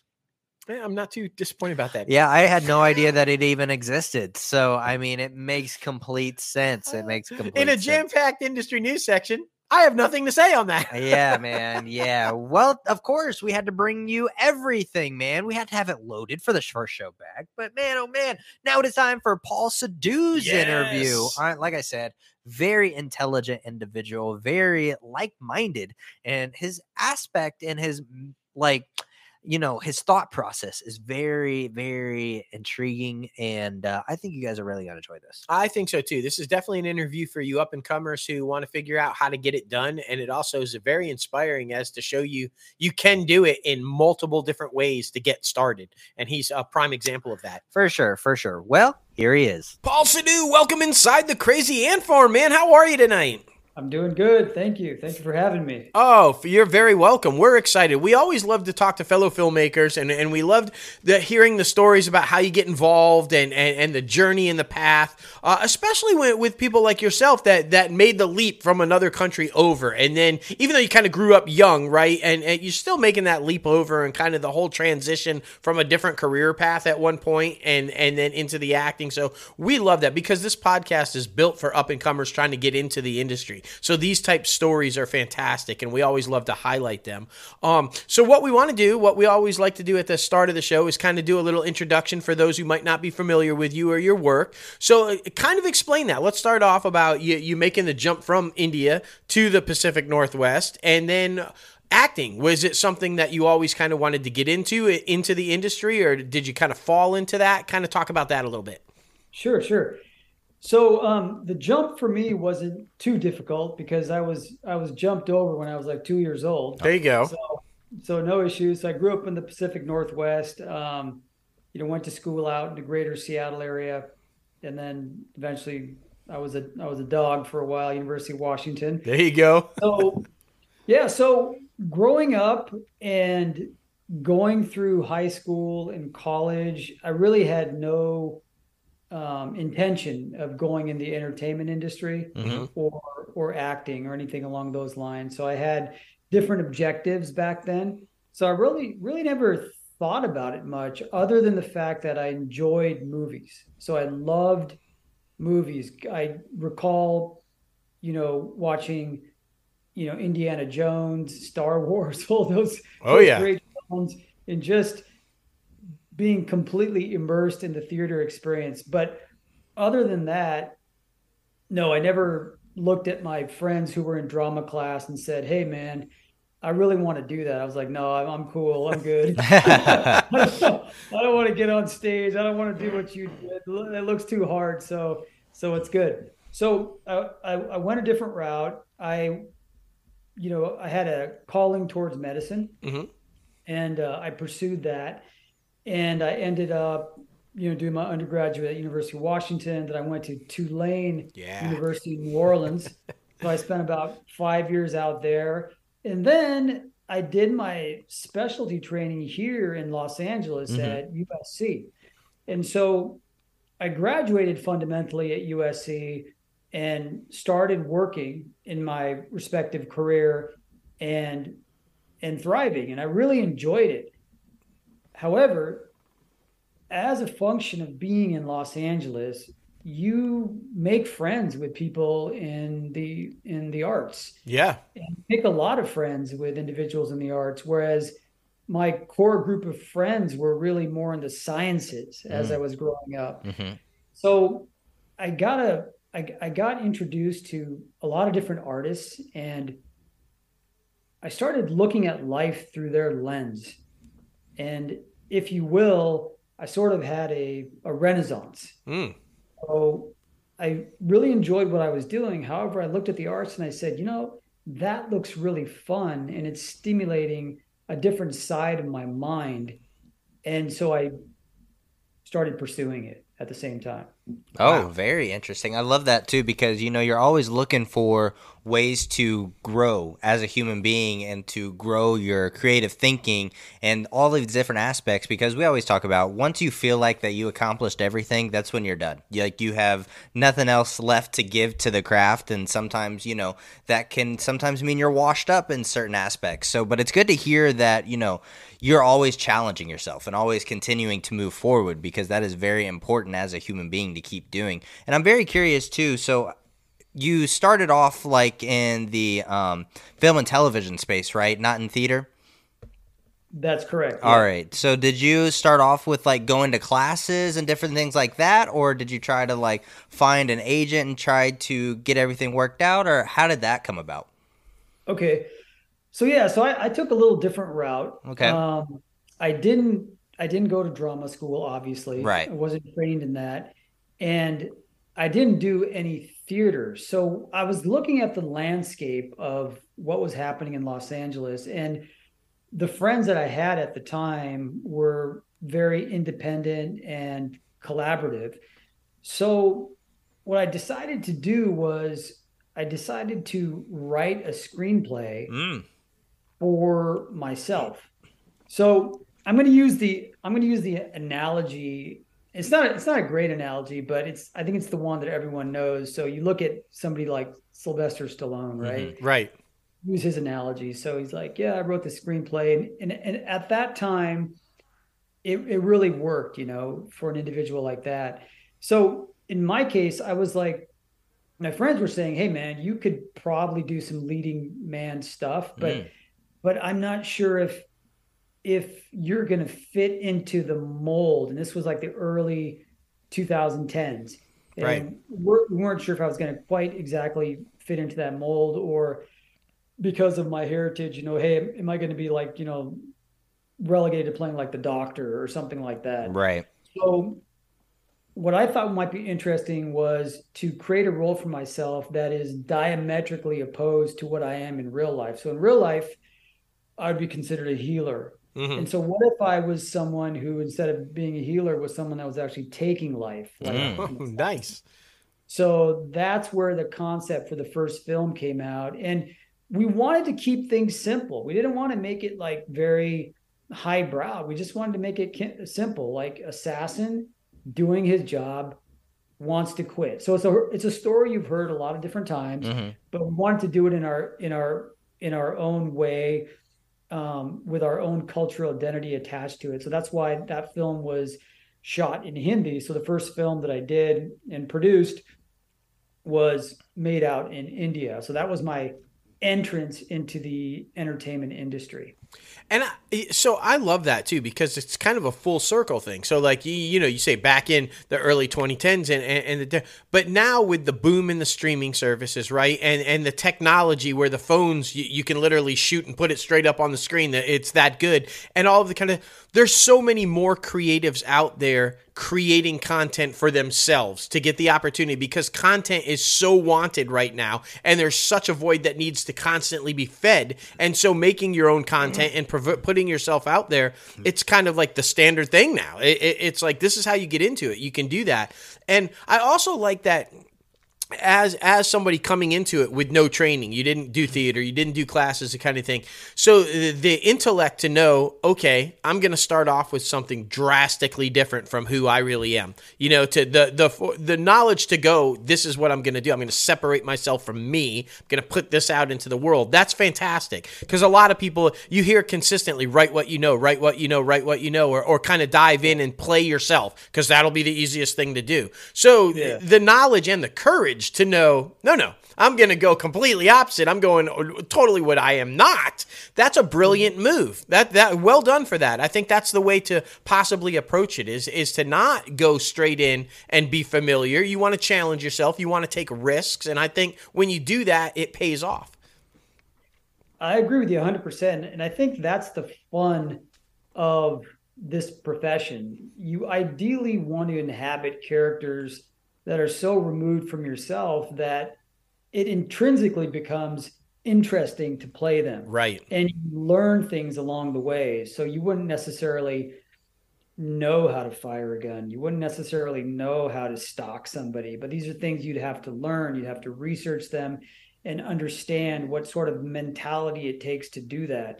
Um, which I'm not, you know, well versed on. I'm not exactly like a you know i'm not a uh, i'm not a i'm not a i'm not a fighter you know and i'm not uh, someone who's well versed in in in guns or gun lore. Mm-hmm. but it's something that you certainly have to learn. You have to go out to the, the range. You have to see how these weapons feel in your hand. So all that is part of the process and, and that's and that's the fun part of it i guess. Oh for sure. So I love so that. And I mean with Yeah, exactly. Trying to, you know, expand your universe basically, expand who you are and your creative aspect like I was talking about earlier. Um now with learning the craft. Obviously, you're learning from different creatives that are coming in and out of your life and that you are working with. But what would you say is another big step about learning about filmmaking? Like, did you read a lot of stuff? Did you watch a lot of documentaries, or how did that go? So I think the the biggest thing that that I learned was um, it had to do with writing a screenplay mm. and understanding the structure of a screenplay mm-hmm. and how it comes out uh, in story mm-hmm. and whether or not it's going to capture your attention in that first 10 minutes and and be able to propel you for that hour and a half to two hours that you're there in the theater so that was my foundation was really understanding a script and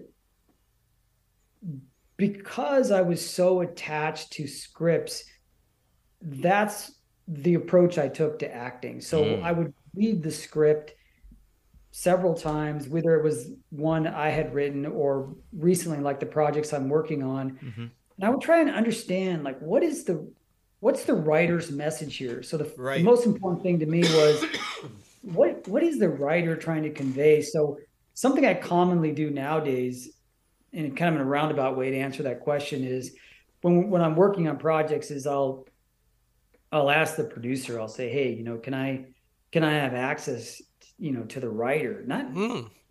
I don't really ask for access to the director right away because mm-hmm. I know that could be kind of tricky, but I will say, hey man, can I talk to the writer because I'm going to spend a lot of time just reading and reading, and, I, sometimes I don't understand things. And when I talk to the writer, I'm like, hey man, like you wrote this here for this character, but I don't understand why is why should he have this emotion in this situation based on the backstory I understand. Then the writer will clarify, well, no, well, you know, this is this is what I was thinking. And then you learn something about that and you you're able to inhabit the character better. So so the so I think that the first thing I learned about filmmaking was the screenplay has to be the most important element of of anything. Mm-hmm. Everything else is secondary. And so that's when I really, you know, just pay homage to to writers, you know, writers who can write well are just, you know, that's amazing to me. I I don't look, I don't think I write well. I think I write adequately, but when I find screenplays that are written well, I'm just like, whoa, yeah, yeah, so cool. because it's not an easy thing to do. A lot of people don't. You, you, you know, you brought up the word structure, right? Because there is a specific structure and the way it is put together, and that is not and a perfect example of what you said like you have to draw them in in the first 10 minutes right? But sometimes that's extremely difficult for young writers to do is to how do i draw them in without giving everything away right? So how do i not tell my whole story in the first 10 minutes? And then if i am successful at that how do i now make it not drag? Why to get to my ending to get to that third act? And so it is a very specific process and it's very difficult. And so I love that approach because it does kind of get you into the mindset as an actor. Okay, this is how it's put together. This is where I'm coming from. This is where I'm going. This is what the path that I'm getting there. That's an excellent approach for an actor who doesn't have the background training to to dive into it. Um so clearly you do a lot of behind the scenes work too right you, you mentioned that you produce and you clearly write um, it, that's a whole different ballgame in itself right? I think that's another great aspect to come at it is when you're in front of the camera if you have a knowledge of stuff behind the camera and what takes place i think that's a huge benefit as well because that's a whole different beast. Producing that's a difficult job. Uh, you, you, know trying to pull everybody together pull the money together the locations the logistics putting the team together that is a whole beast. And so if you have that knowledge you have so much more in front of that camera knowing what's happening behind that camera, right? I, I, I totally agree with you. And I'll give you a, a concrete example. So I'm producing a film, and part of the responsibility of the producer is you sit in the edit. Yeah. And you watch every scene you watch the takes you watch the coverage the reverse the you know the, the full the singles and it's it's so much it's so valuable as an actor to watch and edit because once you're once you're done with that let's say you're back in front of the camera you can relax because yeah. you know there's coverage. You've got coverage in all different you know and, it, and if you've got a good editor and a good director you're going to be okay. They're going to get what they need out of you. You don't have to like nail every single scene. You can relax, you know, let your work speak for itself. Mm. And and you don't need to get uptight uptight about it. like no you know give me another take give me another take just like oh yeah you're like you gotta, tr- you gotta trust the process and i think that helps a lot when you're when you're finally like in post production you're looking at scenes and and as an actor, you're like, oh, okay, so um, maybe that didn't work out so well. So yeah, right. for sure. Exactly. I think a, a big part of you know the whole filmmaking process is to have a big open dialogue and collaboration on what everybody thinks is right. You know, the obviously the producer, writer, and director; those are the ones leading the ship. They're the captains. You know, it's their vision. Um, but it's good to have that open dialogue to where you feel like it's a free space, to where you can feel like you know maybe he'll say this at this point because it is your character that you are becoming and that you're putting yourself into that role. So I think that's also a good place to find yourself and that's definitely the type of sets that we try to create as well because uh, we are a film and television production company as well. We just got done shooting our first film and um, yeah it was just something that we wanted to make it a big free space very collaborative to where you know if you have an idea let's take some time out like develop that idea maybe and see if it works with the script and see if that w- we can use that moving forward. So i think that's very important that's that's true man the I think the sets in which people are collaborating the most tend to be not only the funnest, but creatively they're the most rewarding. And it's very interesting to see what comes out of it. You know, oh, definitely. You know, obviously there's some writer directors who will stick very much to the screenplay mm-hmm. and that works great. And the flip side of that is, you know, hear the lines, you know, play with it. Let's let's, let's right. see what happens. And yeah. that's always that's always a lot of fun. Right. Well, then there's a great old quote in in in, in filmmaking where it's like a- after you yell cut, keep rolling for you know uh, another, another because sometimes you get the best stuff when it's yeah. ad libbed, when it's just totally off the cuff, right? And so yeah. I, I, feel like that that collaboration and that freedom to be able to do that is sometimes absolutely what's needed. And like you said, then if you have a great editor and you've got that stuff. If something that was so stuck to the script or so stuck to the, the you know the sometimes that stuff that wasn't that's it. That's the th- and the editor knows, hey, that's the one. We're gonna plug that in. That's gonna be really good. That's gonna make it work. So because let's be honest about it, an editor is like, in my opinion, the most important person because he can make or break a film depending on how he puts that bad boy together. It could be the best performance ever, but if it's not put together properly, it's gonna be crap. And and vice versa. It could be not so great, but they can make it look like it's an Oscar winner based on how they put that together. So I mean, it, it's such a job job that nobody really spends a lot of time thinking about, but so crucial to the success or failure, right? A hundred percent. The editor can really enhance a film. Oh, It's yeah. just amazing what they can do, um, especially if you've worked on films where you've had one individual edit and then you bring in a polish editor and certain scenes where you feel you were stuck when you have someone come in with a different perspective or approach Hmm. they cut it together in a different way where you're no longer stuck. And and so that's that's amazing. Yeah you're you're 100% right. The, the a lot a lot of films are can be so much better in the in the edit so you don't have to Sure. be disheartened looking at that first pass You're like, Exactly. oh no You're thinking, what, what did we just make? But then, yeah, it comes out fine. So you've also done. So you you talked about how you started, and you're basically like, oh, I'm going completely away from who I really am, kind of stuff. Your resume is, is comedy. You've got action star. You've got your drama. You've got you. So you've successfully been able to play around in a lot of different areas and different characters. Do you have a favorite that you like? That you kind of like? That I I do it all, but I kind of like this the most. So I, I think I've played quite a few intense characters. So when I was able to play someone who had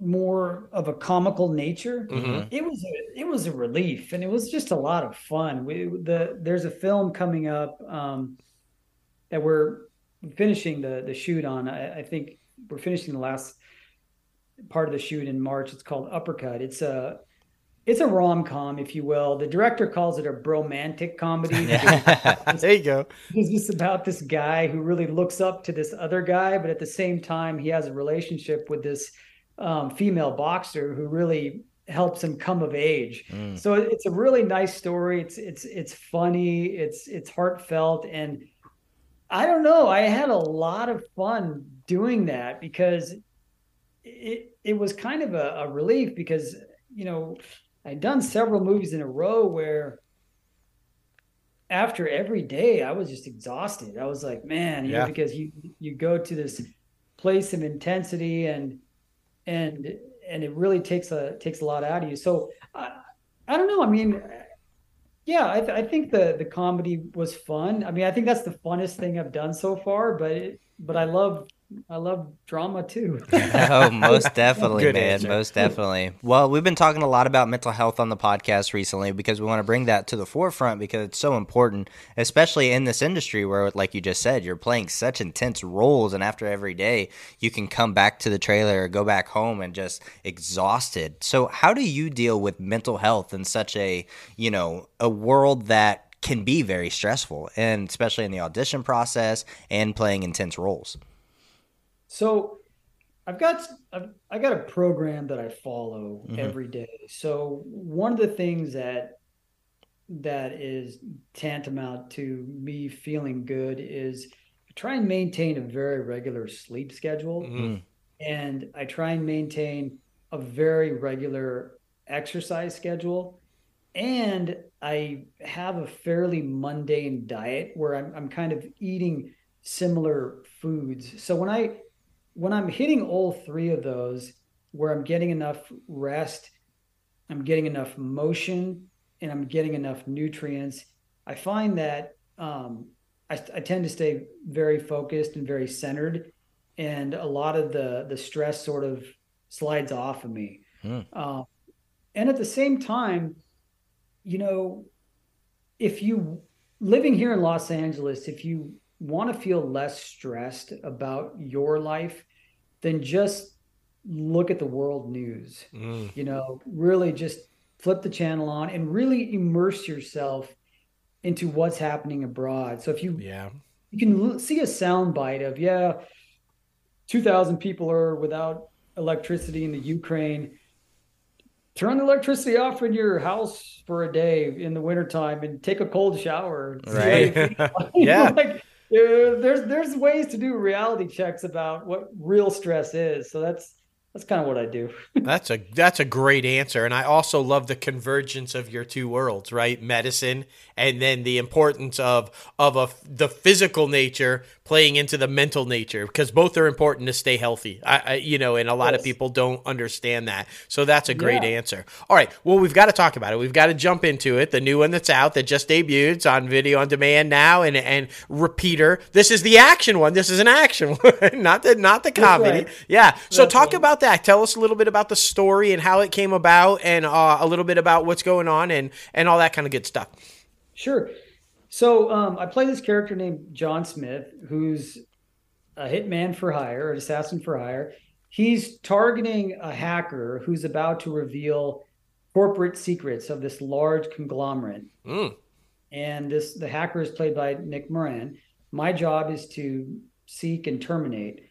However, it's an open contract, and along the way, the relationship between Nick's character and mine's gets complicated. Mm. But there's also other assassins who are out to get him, and there's a relationship between my character and the and the other characters who are after him. And so it's it's kind of an interesting ripple effect in how some of their past is is coming to the present. So it's an interesting take on the on the good old Mark story. You know, you got a Mark, you got to go after it, but something happens along the way. And so it was a lot of fun. It was, it's produced by um, Robert Beaumont and directed by R. Ellis Frazier. And the way I got into the movie was that I was the co-lead of a film called uh, Hustle Down with Tom Sizemore. Mm-hmm. So we were filming the Tom Sizemore film Hustle Down, where R.L. R.L. Frazier was directing and and Beaumont was producing, and while they were filming that film, Repeater was in the pipeline. Okay. And they were looking for someone to play this guy named John Smith. And and, and in Hustle Down, I played a bounty hunter. So it was kind of like a, a similar character, mm-hmm. but with a completely different backstory. Like the repeater character, John Smith, has a much heavier backstory than the Turk character. The Turk character was very light. So Frazier was watching me in in Hustle Down, and when Hustle Down concluded, he's like, "Hey, Paul, I need to, you know, I want to talk to you. I want to debrief you." And I was like, "All right, man, that's cool."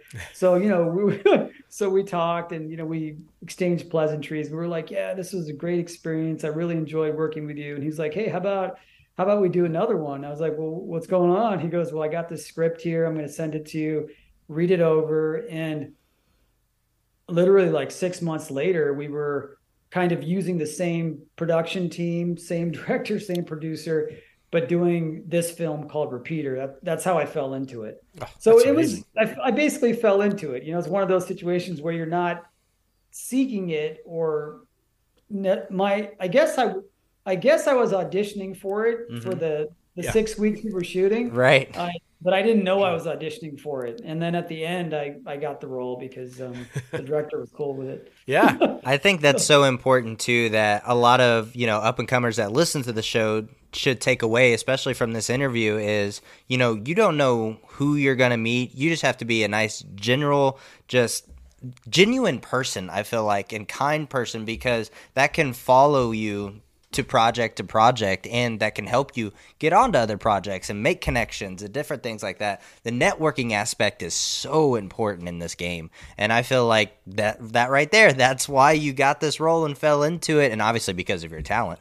Um, but it's just such an amazing thing that obviously an intellectual like you gets the grasp on. And i feel like a lot of people don't understand that concept. And the other side of that is every performance matters. Whether it's an audition in the room, you know, or you're doing a Zoom, or you're on a set currently filming and you're giving your performance because it's always being watched. And all somebody may see it and go, That's our guy. We've been looking and looking, but that's the guy. Right. So even yeah. if you don't book it in your audition, blow it away anyway because maybe you just did something that somebody is going to see, including that casting director or that director. Maybe you're not right for that, but they go, Oh, and, you know, four months down the line, they're like, that's our guy. Remember that audition? That's our guy. So it's always so important to make sure that you're giving it everything you got because that's the gig.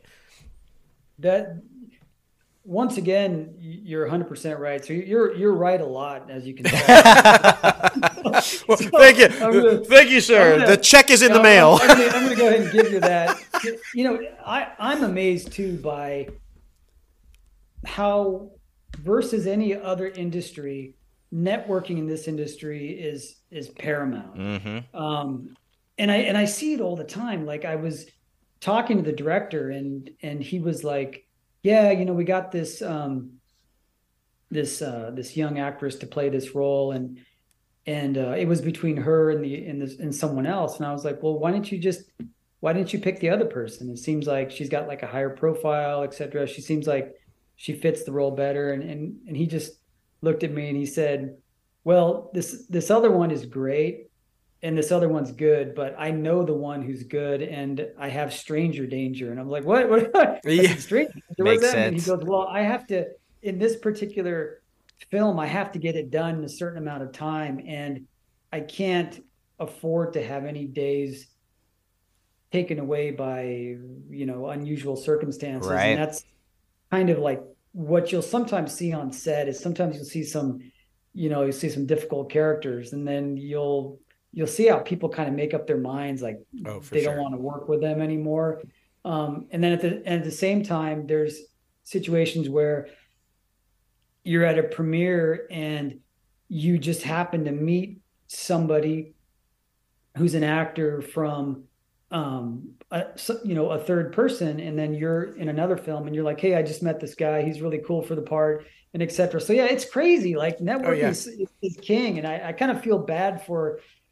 people who you know are, aren't really entrenched in the industry because the guys who are here and meeting people and walking around they i mean they got an advantage you know they just do And I think there's this falsehood from people that are not in the mm. industry of this. It's a huge community of oh, oh, my gosh, it's all that, but it's really not. It's a very tight knit, small community. Everybody does know everybody in in one way or another. Yeah. So it's very important about how you conduct yourself when you're with people because, like you said, you say something bad this way or that way, somebody gets that way, and then they know this person, and then all of a sudden they know you said this that. It's so important in this community to be very aware of everybody around and in the room. Exactly. It's like if this person doesn't know them, they're one person away from knowing them. It's That's one right. of those type of situations. So I think you got a very good head on your shoulders, and I think you're going to go very far in all different aspects because I love Yeah. how you're open to so many different things and are always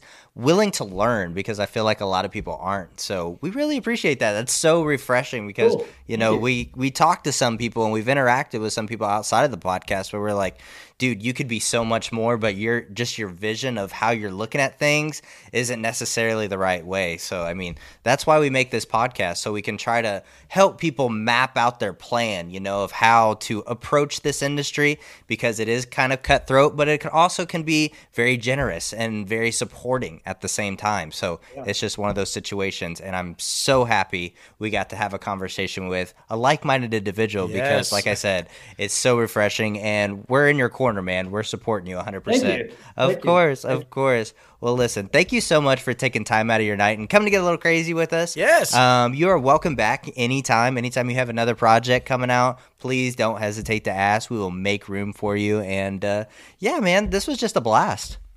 Thank you i had, I had a great time Good. very Oh. insightful well, hey man, like we said, we always like speaking with like-minded individuals, and, and it's fantastic to see you just thriving and succeeding. Before we let you go, it's all about social media these days. Are you on social media? Where can people find you? Yep, I'm on Instagram. I am the real Paul Sidhu. Fantastic. Not the fake one, the real one. I'm the, I'm the real one. I, some dude told me to, you know, I like, um, I remember when I was making it like this, this account like several years ago, and some guys like, at the time he was like, yeah, just make it the real Paul Sidhu, and I was like, yeah, but I don't think anybody wants to be Paul Sidhu. Okay, so how about how about a Paul Sidhu? Right. okay, but he's like, no, it just sounds cooler. So I did it, and ever since then, I've I've regretted it. I've always wanted to change. right. That's so funny. you funny. can go the Ohio State route. The Yeah. yeah, Right, the right, Paul Sidhu. Paul Sidhu, Yeah, I wanted to go a Paul Sidhu. Okay, there you cool. go. That's there so you go. funny. That's so funny. Well, listen, man, take care, and we'll be talking to you soon, brother. All right, guys. Take care. Yep. Thank have a good one, man. Bye. Bye.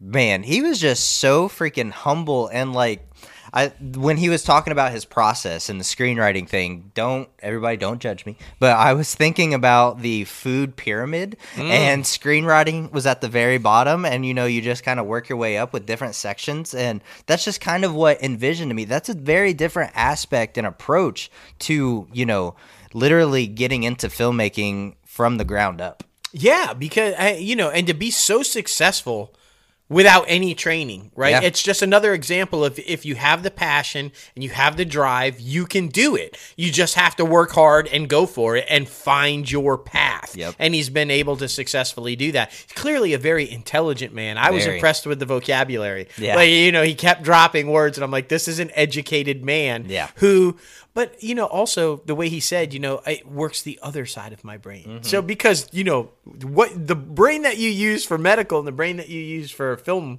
is a whole different world and so it's always nice to see people be able to do it all like it's fantastic Most definitely, most definitely. Thank you again, Paul Sidhu, for coming on the show. Oh man, we are ready for the top five Woo. segment. Oh my goodness. And I mean, what better way to bring back the freaking podcast by having a top five favorite it ItCap podcast moments of 2022? yeah it's a good way to look back to move forward Oh, right? exactly, exactly. A lot of good things happened last year, and one of them being John Clarence. Man, we John Clarence Stewart. We were huge fans of his from Zoey's Extraordinary Playlist, and he was honestly my favorite on that show. So when we got the the opportunity to freaking interview this guy and have a conversation, I was all fucking and you it. told him that you couldn't wait to tell him I too was so excited. Like I was Team Simon from day one. I was A one since day one, bro. I'm just freaking saying. so that that was definitely a big highlight for me back in 2022. Uh, that was probably you know my my awestruck moment of our guest uh acquiring abilities. So yes, number five for me is John Clarence Stewart. I was so happy for that. Oh yeah, oh yeah. So my number five, I, I had to be mentioned because we had to talk about it. We were live during the Oscars last year when it all went down, so you knew we were going to talk about it on ItCap. I'm of course talking about Will Smith's Oscar slap moment. Keep his wife out of your fucking mouth. Uh look, man, it, it- you know, like so many other people, when we were live dur- doing our Oscar show, uh, we watched it. We weren't sure at first. Was that a joke? Is this real? What's Right. going down? We, of course, did find out that it was real. And uh, I highly recommend you go back and watch episode or listen to episode 191 and our take on the whole situation. Because boy, did we have some views on what went down with Will For sure. um it's a very interesting segment of our news uh that that week um and i think it's it, it was funny and relevant and important it was just all kinds of stuff mixed in you definitely want to go back and listen to what we had to say there because i think you'll enjoy it immensely No, most definitely, man. Most definitely. Well, for me, my number four goes to the top five podcast uh, episode, and that one was um, episode two ten. I really enjoyed that one because I am super big into podcasts, especially like comedy podcasts and where people just tell stories about their life and, you know, obviously industry news podcasts and about the entertainment industry and actors' interviews and things like that. It all gives me ideas and gets my creative juices flowing on what we could do with our show and how we could make it even better. 'Cause it's always, I mean, you know, my competitive brain trying to always one up people but it's always so fun for me too because I'm eh, like I said, it's just so inspiring and so like it gives me the ability to unplug from everything else that we're doing with the company and with the podcast. So it's been very eye opening to me to find all of these different podcasts and to have endless amounts of information. And that's what um, is amazing in this year of, uh, you know, just information technology, man. But yeah, number four for me, top five podcasts on episode uh 210 go back and listen to that one well there you go my um number four moment was probably the biggest smile you will ever see on my face Ever. during the uh, podcast that we do each week. Um, you probably could have seen it from space. Uh, and why did I have that smile? Because I was elated at the fact that we had been predicting and predicting and predicting, and it actually happened. Bob Chapek got the fuck out of Disney and Iger returned. Uh, I could not wait to talk about that on the show. I was so excited. I was so pumped. As you guys know, if you if you're a fan of this show, if you've listened to anything, you know I fucking hated Bob Chapek. That's I true. just every minute of him at the helm of Disney was heartbreaking to me. Our newest addition to the office right there, Walt Disney up there. He was crying in his grave. I'm just saying, okay? So I was elated when we heard that Bob Iger was coming back and they were fixing that shit. Bye-bye Chapek. You got a nice payday, but I'm just telling you I was so happy. like I was, I'm happy now. I can't say it without smiling. It's a Uh. reason it's my number four all-time moment from last year. I loved it. Oh my goodness. It was absolutely hilarious. And to be a fly on the wall during that show, man, oh man, be sure to go back and listen to that one. It was a lot of freaking fun. Uh, the E is next to it. I had some choice words. Yeah. That's for sure. That's freaking for sure. Oh. Uh, well, number three for both of us, and I mean, it kind of continues on. Um, we both have the top three of the same one because I mean, our sentiments are shared.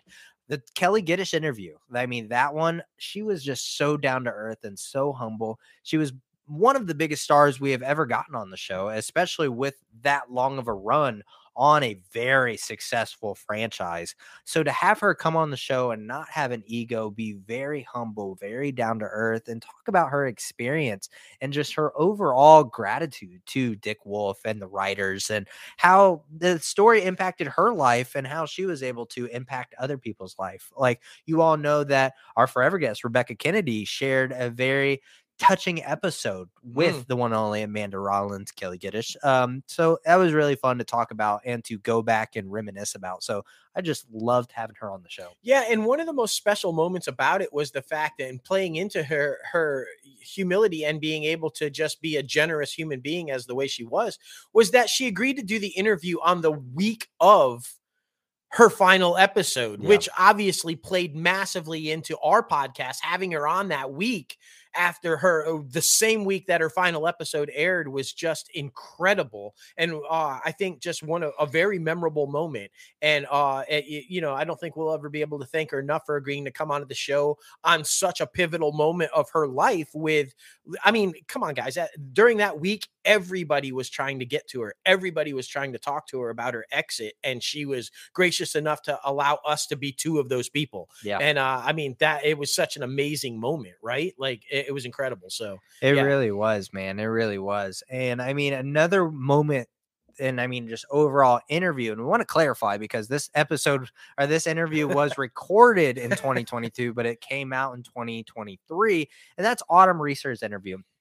We got so deep, and it was honestly the perfect way to lead into our new podcast. Everything's okay it was because we got very deep on just mental health and how you know you navigate things and everybody's on their own journey and everybody has to respect each other's journey and especially coming from the parental and child aspect to you know talk about the difference in the, that and it was just an amazing thing to be able to have her back on for the third time right That- Uh, the fourth time. fourth time and to uh, you know open the door to that conversation because she is one that just loves talking about life so it was awesome to share that experience with her Yeah, and of course we had her on to promote the new Wedding Veil trilogy, which by the way, the last one airs tonight, guys. The last one in the series airs tonight. But um, and of course we did talk about that, and we talked about her, her career moves and her transition behind the camera and all that kind of stuff. But Autumn is one of the most personable and and most um genuine and generous people that you could ever meet or hope to know. And so anytime that we talk to her, it does tend to take that trek into the personal aspect of life and just talking about raising kids and balancing the work life and just like dealing with the stuff that's going on in the world. Like in this episode, she said, Life is fucking hard right now. It's like, and it really is. And um, so whenever we're able to have any of the guests on and we get to dive deep into life and how people are dealing with it and stuff, it's a special moment. And it's especially special when it's a friend of ours who who who opens up and shares and so willingly shares because that type of an interview, I think, and being that type of a person that Autumn is, it inspires others it does and lets them know that they're not alone in going through what they're going through. Even people in the entertainment industry, even people that have reached the level of Autumn, also deal with these things on a daily basis. And like you said, it leads perfectly into our new podcast that we were trying to do. And so, yeah, it was a very touching moment. It was a very special moment for us. And uh,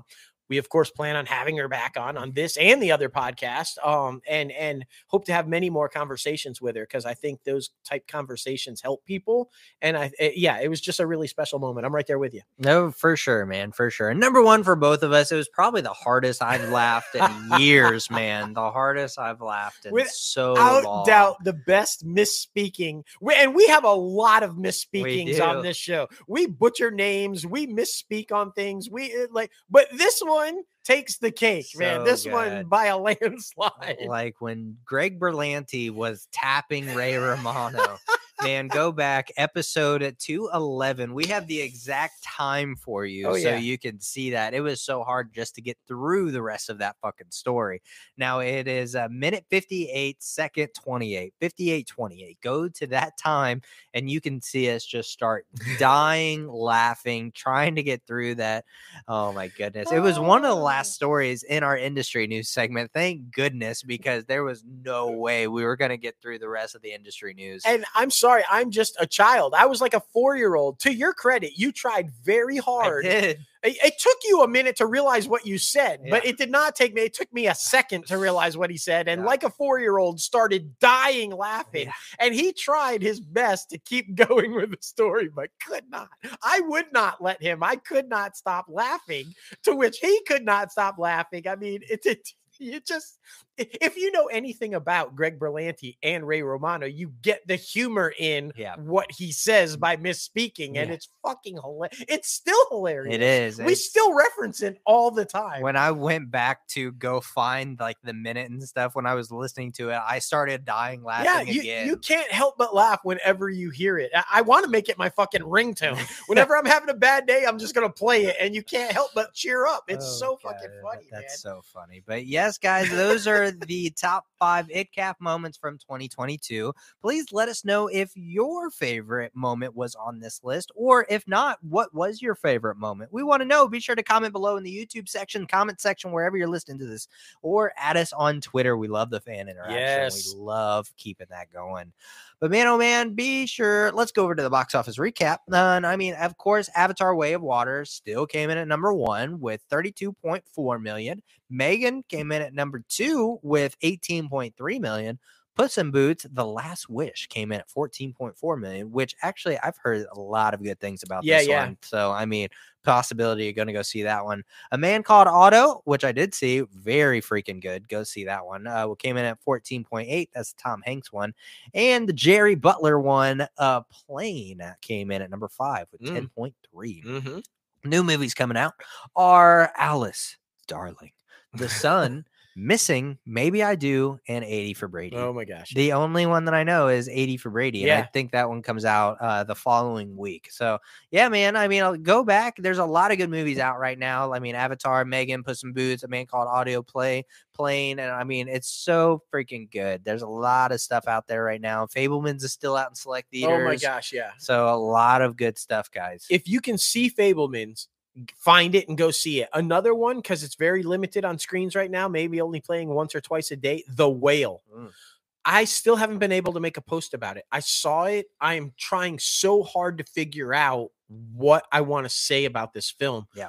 Unbelievable film, and he should hands down win the Oscar for Best Actor. I, Nice. I, I can't imagine him not. But Yeah. if you can find it, go see it. for sure. And I gave you two assignments. You knocked off one, The Fableman. Did you watch everything everywhere? All No, that's on my list for this weekend. God. I know, I know. Oh There's so many. There's so many, good ones. Oh man, you know us. We watch everything that's going to be lined up for the Oscars. We watch everything. so. Um, movies you can still go see right now: House Parties, uh, House Party, Black Panther: Wakanda Forever, The Whale, Whitney Houston's "I Want to Dance with Somebody," and a couple of other ones like we already mentioned. yes. Um, IMDb Pro's top trending segment. Uh, the m- top trending movie is The Pale Blue Eye, which whatever that is, I'm gonna have to do some research into I mean, it's right one. here. It's right there. I have two of them. exactly. I have no idea. We'll Top have to trending um, TV show is The White Lotus, and Harry Melling is the top trending star. okay. Yeah, yeah, man. Uh, well, guys, thank you so much for getting crazy with us on episode 215 of Inside the Crazy Ant Farm. We got to thank our guest one more time, Paul Sadu, for coming on the show and getting crazy with us and passing on that knowledge about just everything that he's got going on. Be sure to follow him at the real Paul Sadu on Instagram. And you guys know you can follow the company on social media at Crazy Ant Media and follow us both personally on social media. Myself at J Logan Austin and Crazy Ant CEO. That's right. New year, new handles. Just- Yes, you got to find us. we but- wanted to make it more professional, man. Wanted to make it more professional. And be sure to follow the podcast at ITCAF Podcast on all social media. And if you are not already, be sure to subscribe to the podcast anywhere you listen to your podcast Anchor, Apple Podcast, Spotify, Google Play Music, iHeartRadio, Podbean, Stitcher, and so much more. And be sure to like the video on YouTube, comment below, and ring the bell for all the notifications. Subscribe, all the good things. And you guys know we do have a new podcast out right now, strictly about mental health. The next episode comes out the first week of February. So be sure to check that one out. The first episode is out now. It's titled Welcome, Everything's Okay. And mental health, like I said, and it kind of just scratches the layer of who we are, what we deal with on a daily basis, and uh, how we overcome our mental difficulties. The second episode is going to be titled Loss, and it's going to be dealing a lot with tragic and very impactful losses that we have had in our life. And we know you have had the same. Uh, our goal is to just let you guys know that you are not alone and it's all about helping one person at a time. So, for sure. um, be sure to visit our website too, uh, www.crazyantmedia.com, where you can start rocking the latest and greatest crazy ant media gear. We got shirts, we got hats, we got tumblers. We need freaking coffee mugs. We drink coffee every know, freaking week. Uh, we're definitely going to get coffee mugs so we can start sporting it on the podcast. Um, that's definitely a priority. And um, man, this was just such a great episode to be back. It's a great thing to, you know, like we were talking about off air, to be able to balance the two podcasts with something that's so fun and talk about something that we love, and then also be able to talk about the serious topics and be able to get that off too. Because you and I both we bottle shit up, so it's really good to get that out, but it's also good to let it all go and be free and be goofy like we do on this podcast. So it's a great balance of what we're doing here. And I just love everything we're doing. And uh, yeah, man, fuck uh, Nelson Pl- Perez or fucking Peltz or whatever the fuck his name is. Fuck that guy. He's a mm, mm, mm, mm. Yeah. Uh that's it's never gonna happen, my man. Just Never. step away. It's not happening. The House of Mouse will survive you. You will not be there.